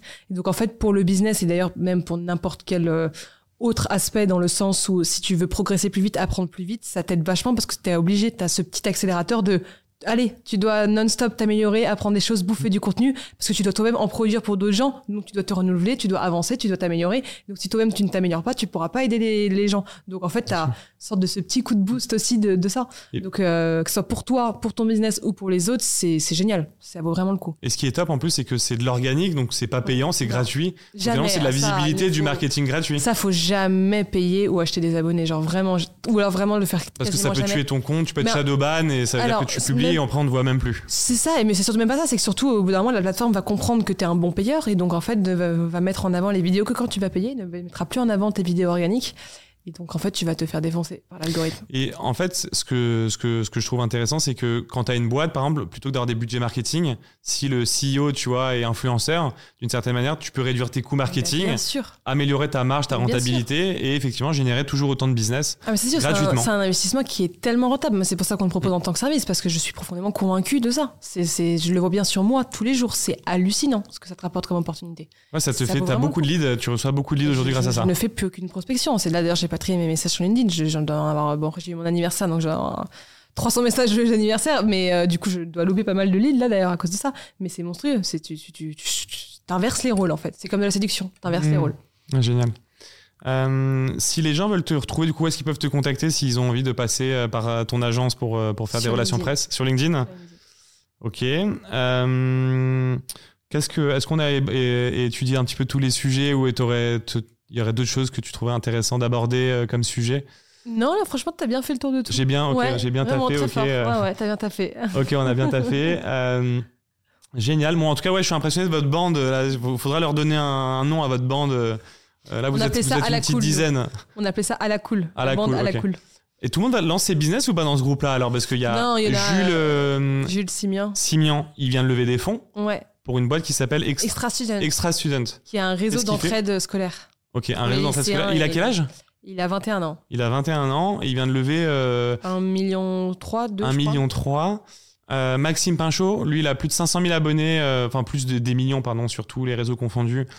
Et euh, lui, il est en train de lancer un business aussi, il me semble, non? Oui, un petit business, mais pour l'instant, il est surtout encore étudiant. Il est encore Il étudiant, mais encore, il a le SCP, mais je sais qu'il lance, il a aussi une agence un peu pour aider Oui, en un petit personal peu. branding. bah, il la petit met un petit peu sur le côté pour l'instant, mais ouais. Euh, Dorian, ouais. Dorian, il lance une formation en ligne Je ou un crois. truc comme ça, ouais. Je l'ai pas vu de rien, mais oui, effectivement. Donc quand même, tout, vous êtes tous un peu l'entrepreneuriat, vous êtes un peu En fait, la... on fait partie de la même bulle d'écosystème. T'as aussi des mecs comme Gaspard G, t'as, enfin, Mm. t'as, t'as de tout en fait. C'est, c'est un même écosystème, donc on devient amis, Mm. on se voit parce qu'on adore se voir et que c'est génial. Mais en fait, à la base, c'est surtout parce qu'on fait partie du même écosystème. Et puis vous travaillez votre épigénétique, parce que t'es la moyenne des gens que tu fréquentes. Donc du coup, si vous vous poussez tous vers le haut, vous allez tous pouvoir réussir, parce, Parce que si celui d'à côté... Exactement. Voilà. En fait, on veut construire un quartier, pas une grosse tour tout seul. Ça n'a aucun intérêt. D'où Mm. le fait que bah on s'entraide tous. Je comprends. Ouais, non, mais ça, c'est un, c'est un bon plan. Ça, peut-être, est-ce que tu pourrais donner un conseil, euh, euh, je sais pas, à, à un entrepreneur, une entrepreneuse euh, qui serait en train de, voilà, qui voudrait se lancer dans l'entrepreneuriat, mais euh, qui euh, viendrait d'avoir le bac, qui commencerait un petit peu ses études? Qu'est-ce que tu recommanderais? Tu te recommanderais quand même de faire ses études et de travailler son projet en side à côté et vraiment quand il y a le déclic d'y aller, de tout abandonner, de lancer sa boîte directe et de foncer, euh, plutôt de continuer ses études, de patienter. Est-ce que tu aurais un conseil? Je dirais que si la personne aime les études dans lesquelles elle fait et que ça pourrait être des études qui vont lui servir après en fonction de, de, ses projets de vie, euh, oui, de continuer les études, mais tout en faisant le projet à côté. Et au moment si le projet marche plus ou lui plaît vraiment et qu'elle sent qu'il y a une opportunité, bah, que la personne y aille et lâche les études, ça je suis d'accord. En revanche, je ne suis pas anti-études, moi, euh, comme peuvent l'être beaucoup de gens. Je pense que ça peut être très utile, mais il faut juste savoir ce que tu veux vraiment faire, parce qu'en fait, tu ne t'impliques dans tes études que quand tu aimes vraiment ça, donc quand tu es sûr de ce que ça va t'apporter, donc quand tu es sûr que tu vas que ça va être un vrai bon ancrage pour toi. Après, euh, il y a de tout. Moi, je, je- je trouve que les freelances, c'est génial. Je trouve que être salarié, ça peut être top aussi. Enfin, ça dépend vraiment de tes industries, de tes passions. Mais en tout cas, quoi qu'il arrive, c'est t'as une bonne idée, tu, tu la développes, mais ne- ne- en tout cas, si t'as du temps, bah, passe tout ton temps, tout ton temps dessus, vraiment focalise-toi à fond dessus pour te donner toutes les chances que ça marche. Si t'as un temps pendant les études, bah, tu, ok, tu sors un peu moins, tu fais un peu moins la fête, mais c'est pas grave, en fait, parce que plus tard, tu te diras, mais thanks God que j'ai fait ça, et puis, Mm. tu vois, et surtout de bien s'entourer. Ton entourage donc- est tellement important. L'entourage pour toi, c'est ouais, ça c'est la clé, j'ai l'impression. bah parce qu'en T'as fait, compris ça assez vite en fait. mais parce qu'on a toujours été nous très famille avec euh, mon frère, enfin mon autre frère aussi aîné, etc. Et donc en fait c'est juste hallucinant de quand tu vas pas bien professionnellement ou personnellement, en fait quelqu'un d'autre est là pour te soutenir, donc ça t'aide vachement. Et donc c'est pour ça que c'est hyper utile. Et en plus même sans côté le, le fait que ça t'apporte d'autres points de vue, d'autres compétences, euh, d'autres complémentarités. Enfin c'est 20 sur 20 à tous les niveaux. C'est un truc que je retiens moi en tout cas de notre discussion d'aujourd'hui, c'est le savoir bien s'entourer. Euh, ça peut vraiment être une force dans la vie, mais à tous les niveaux, et que c'est peut-être un peu la clé, Ouais. et que on sous-estime peut-être trop souvent ça. Euh, et euh, t'en parles aussi un petit peu dans tes vidéos, peut-être, euh, j'imagine, ça, ça va même plus loin de, de savoir faire attention aux relations toxiques, en- se préserver. C'est des sujets que toi, tu as bien compris, on va dire, assez vite, et que peut-être beaucoup de gens sous-estiment, tu penses? Ouais, Ouais. ça j'en suis sûr. Ok, il y a trop de gens qui sous-estiment le, le fait que c'est important d'être bien entouré, qui vont tranquille, mais en fait, ça- mais- c'est comme des boulets après au pied. Exactement, puis ils pensent être bien entouré juste pour faire la fête et faire des conneries, mais en fait, euh, je parle de bien être entouré surtout quand ça va, quand ça va pas et ou quand il faut se dire les choses ou quand c'est difficile en fait. C'est ça que je- quand je dis c'est important de bien s'entourer. Parce que pour faire la fête, tout le monde est là. Par contre, quand ça va pas, t'as pas tout le monde. Je suis d'accord, j'aime bien dire ça. C'est vrai que pour moi, on reconnaît les vrais dans les, dans les moins bons moments. Euh, trop bien. Qu'est-ce que je voulais te dire? Non, c'est cool. Ah, peut-être toi, qui- tu t'y connais mieux en podcast que moi. Euh, avec tous les épisodes et les millions de vues que tu fais, à, la fin des épisodes, je demande aux gens de s'abonner, etc. Est-ce que- tu as un conseil pour moi? Parce que Oui. je leur demande de s'abonner, mais au final, Il faut euh, que tu le fasses au début et à la fin. Il faut faire au début et à la Ouais. fin. Il faut En faire aussi au euh, début. Oui, mais quand tu viens de lancer, dire euh, abonnez-vous, euh, ouais. Oui, mais en fait, tu es en mode euh, aujourd'hui, je reçois un nain, on va Ouais. parler de tel et tel sujet. N'hésitez pas à nous dire ce que vous en avez pensé en commentaire, à lâcher un petit like, à vous abonner, ça fait toujours plaisir pour nous Ouais. avoir une référence. C'est vraiment parce que j'ai pas ouais, ce côté naturel de le faire. Je, vois, je, suis- je, je suis dans l'épisode. et- comme ça et aussi. et, et en euh, fait, je me euh, sens pas à l'aise de toujours, même de demander aux gens de s'abonner ou de mettre un avis. Je trouve que ça, pas que ça fait cheap, mais euh, tu non, vois. je comprends, mais après, il faut te dire qu'en fait, euh, c'est sympa que les gens te soutiennent, ça leur prend quoi, trois secondes à faire et pour toi, c'est important. Maintenant, j'ai une nouvelle stratégie. euh, je dis, euh, ne laissez surtout pas d'avis et de commentaires. C'est une technique commerciale. euh, ça peut les intriguer, tu vois, de se dire euh, pourquoi ils me disent de pas le faire. Tu vois, je vais, je vais peut-être aller le faire pour voir, tu vois. Oui, c'est pas con aussi, c'est pas con aussi. Voilà. Bon bah en tout cas, euh, merci, euh, merci pour ton temps. J'ai hâte de voir la suite Bah, et euh, bravo on- pour la levée de fonds parce que quand l'épisode sortira, tu l'auras déjà fait. On aura, Ben, on- on puis on, est on ravis que tu sois dedans aussi. Et je suis content de faire partie de l'aventure. C'est la première fois que ici dans un média. Bah, et donc ça, ça fait plaisir. Comme je te dis, je suis impressionné par, je dirais, votre culot à toute votre bande et surtout à toi et ton frère. Et euh, au-delà de l'entrepreneuriat de tout, on a besoin de, de gens qui prennent la parole avec des convictions fortes. Euh, c'est primordial pour moi et donc euh, c'est pour ça aussi que ça marche bien pour vous aussi je pense c'est que les gens attendent ça Ouais, peut-être, peut-être. Je sais pas, mais en tout cas, quand t'es, plus t'es naturel et plus t'es franc, plus les gens, en fait, euh, s'en rendent bien compte et donc aiment ça. plus t'es naturel plus t'es toi-même plus Ouais. les gens adhèrent les gens qui bullshit, tu te fais cramer. clairement Toujours. génial on va finir là-dessus alors merci Bah, Cécile à bientôt toi. À très Salut. vite.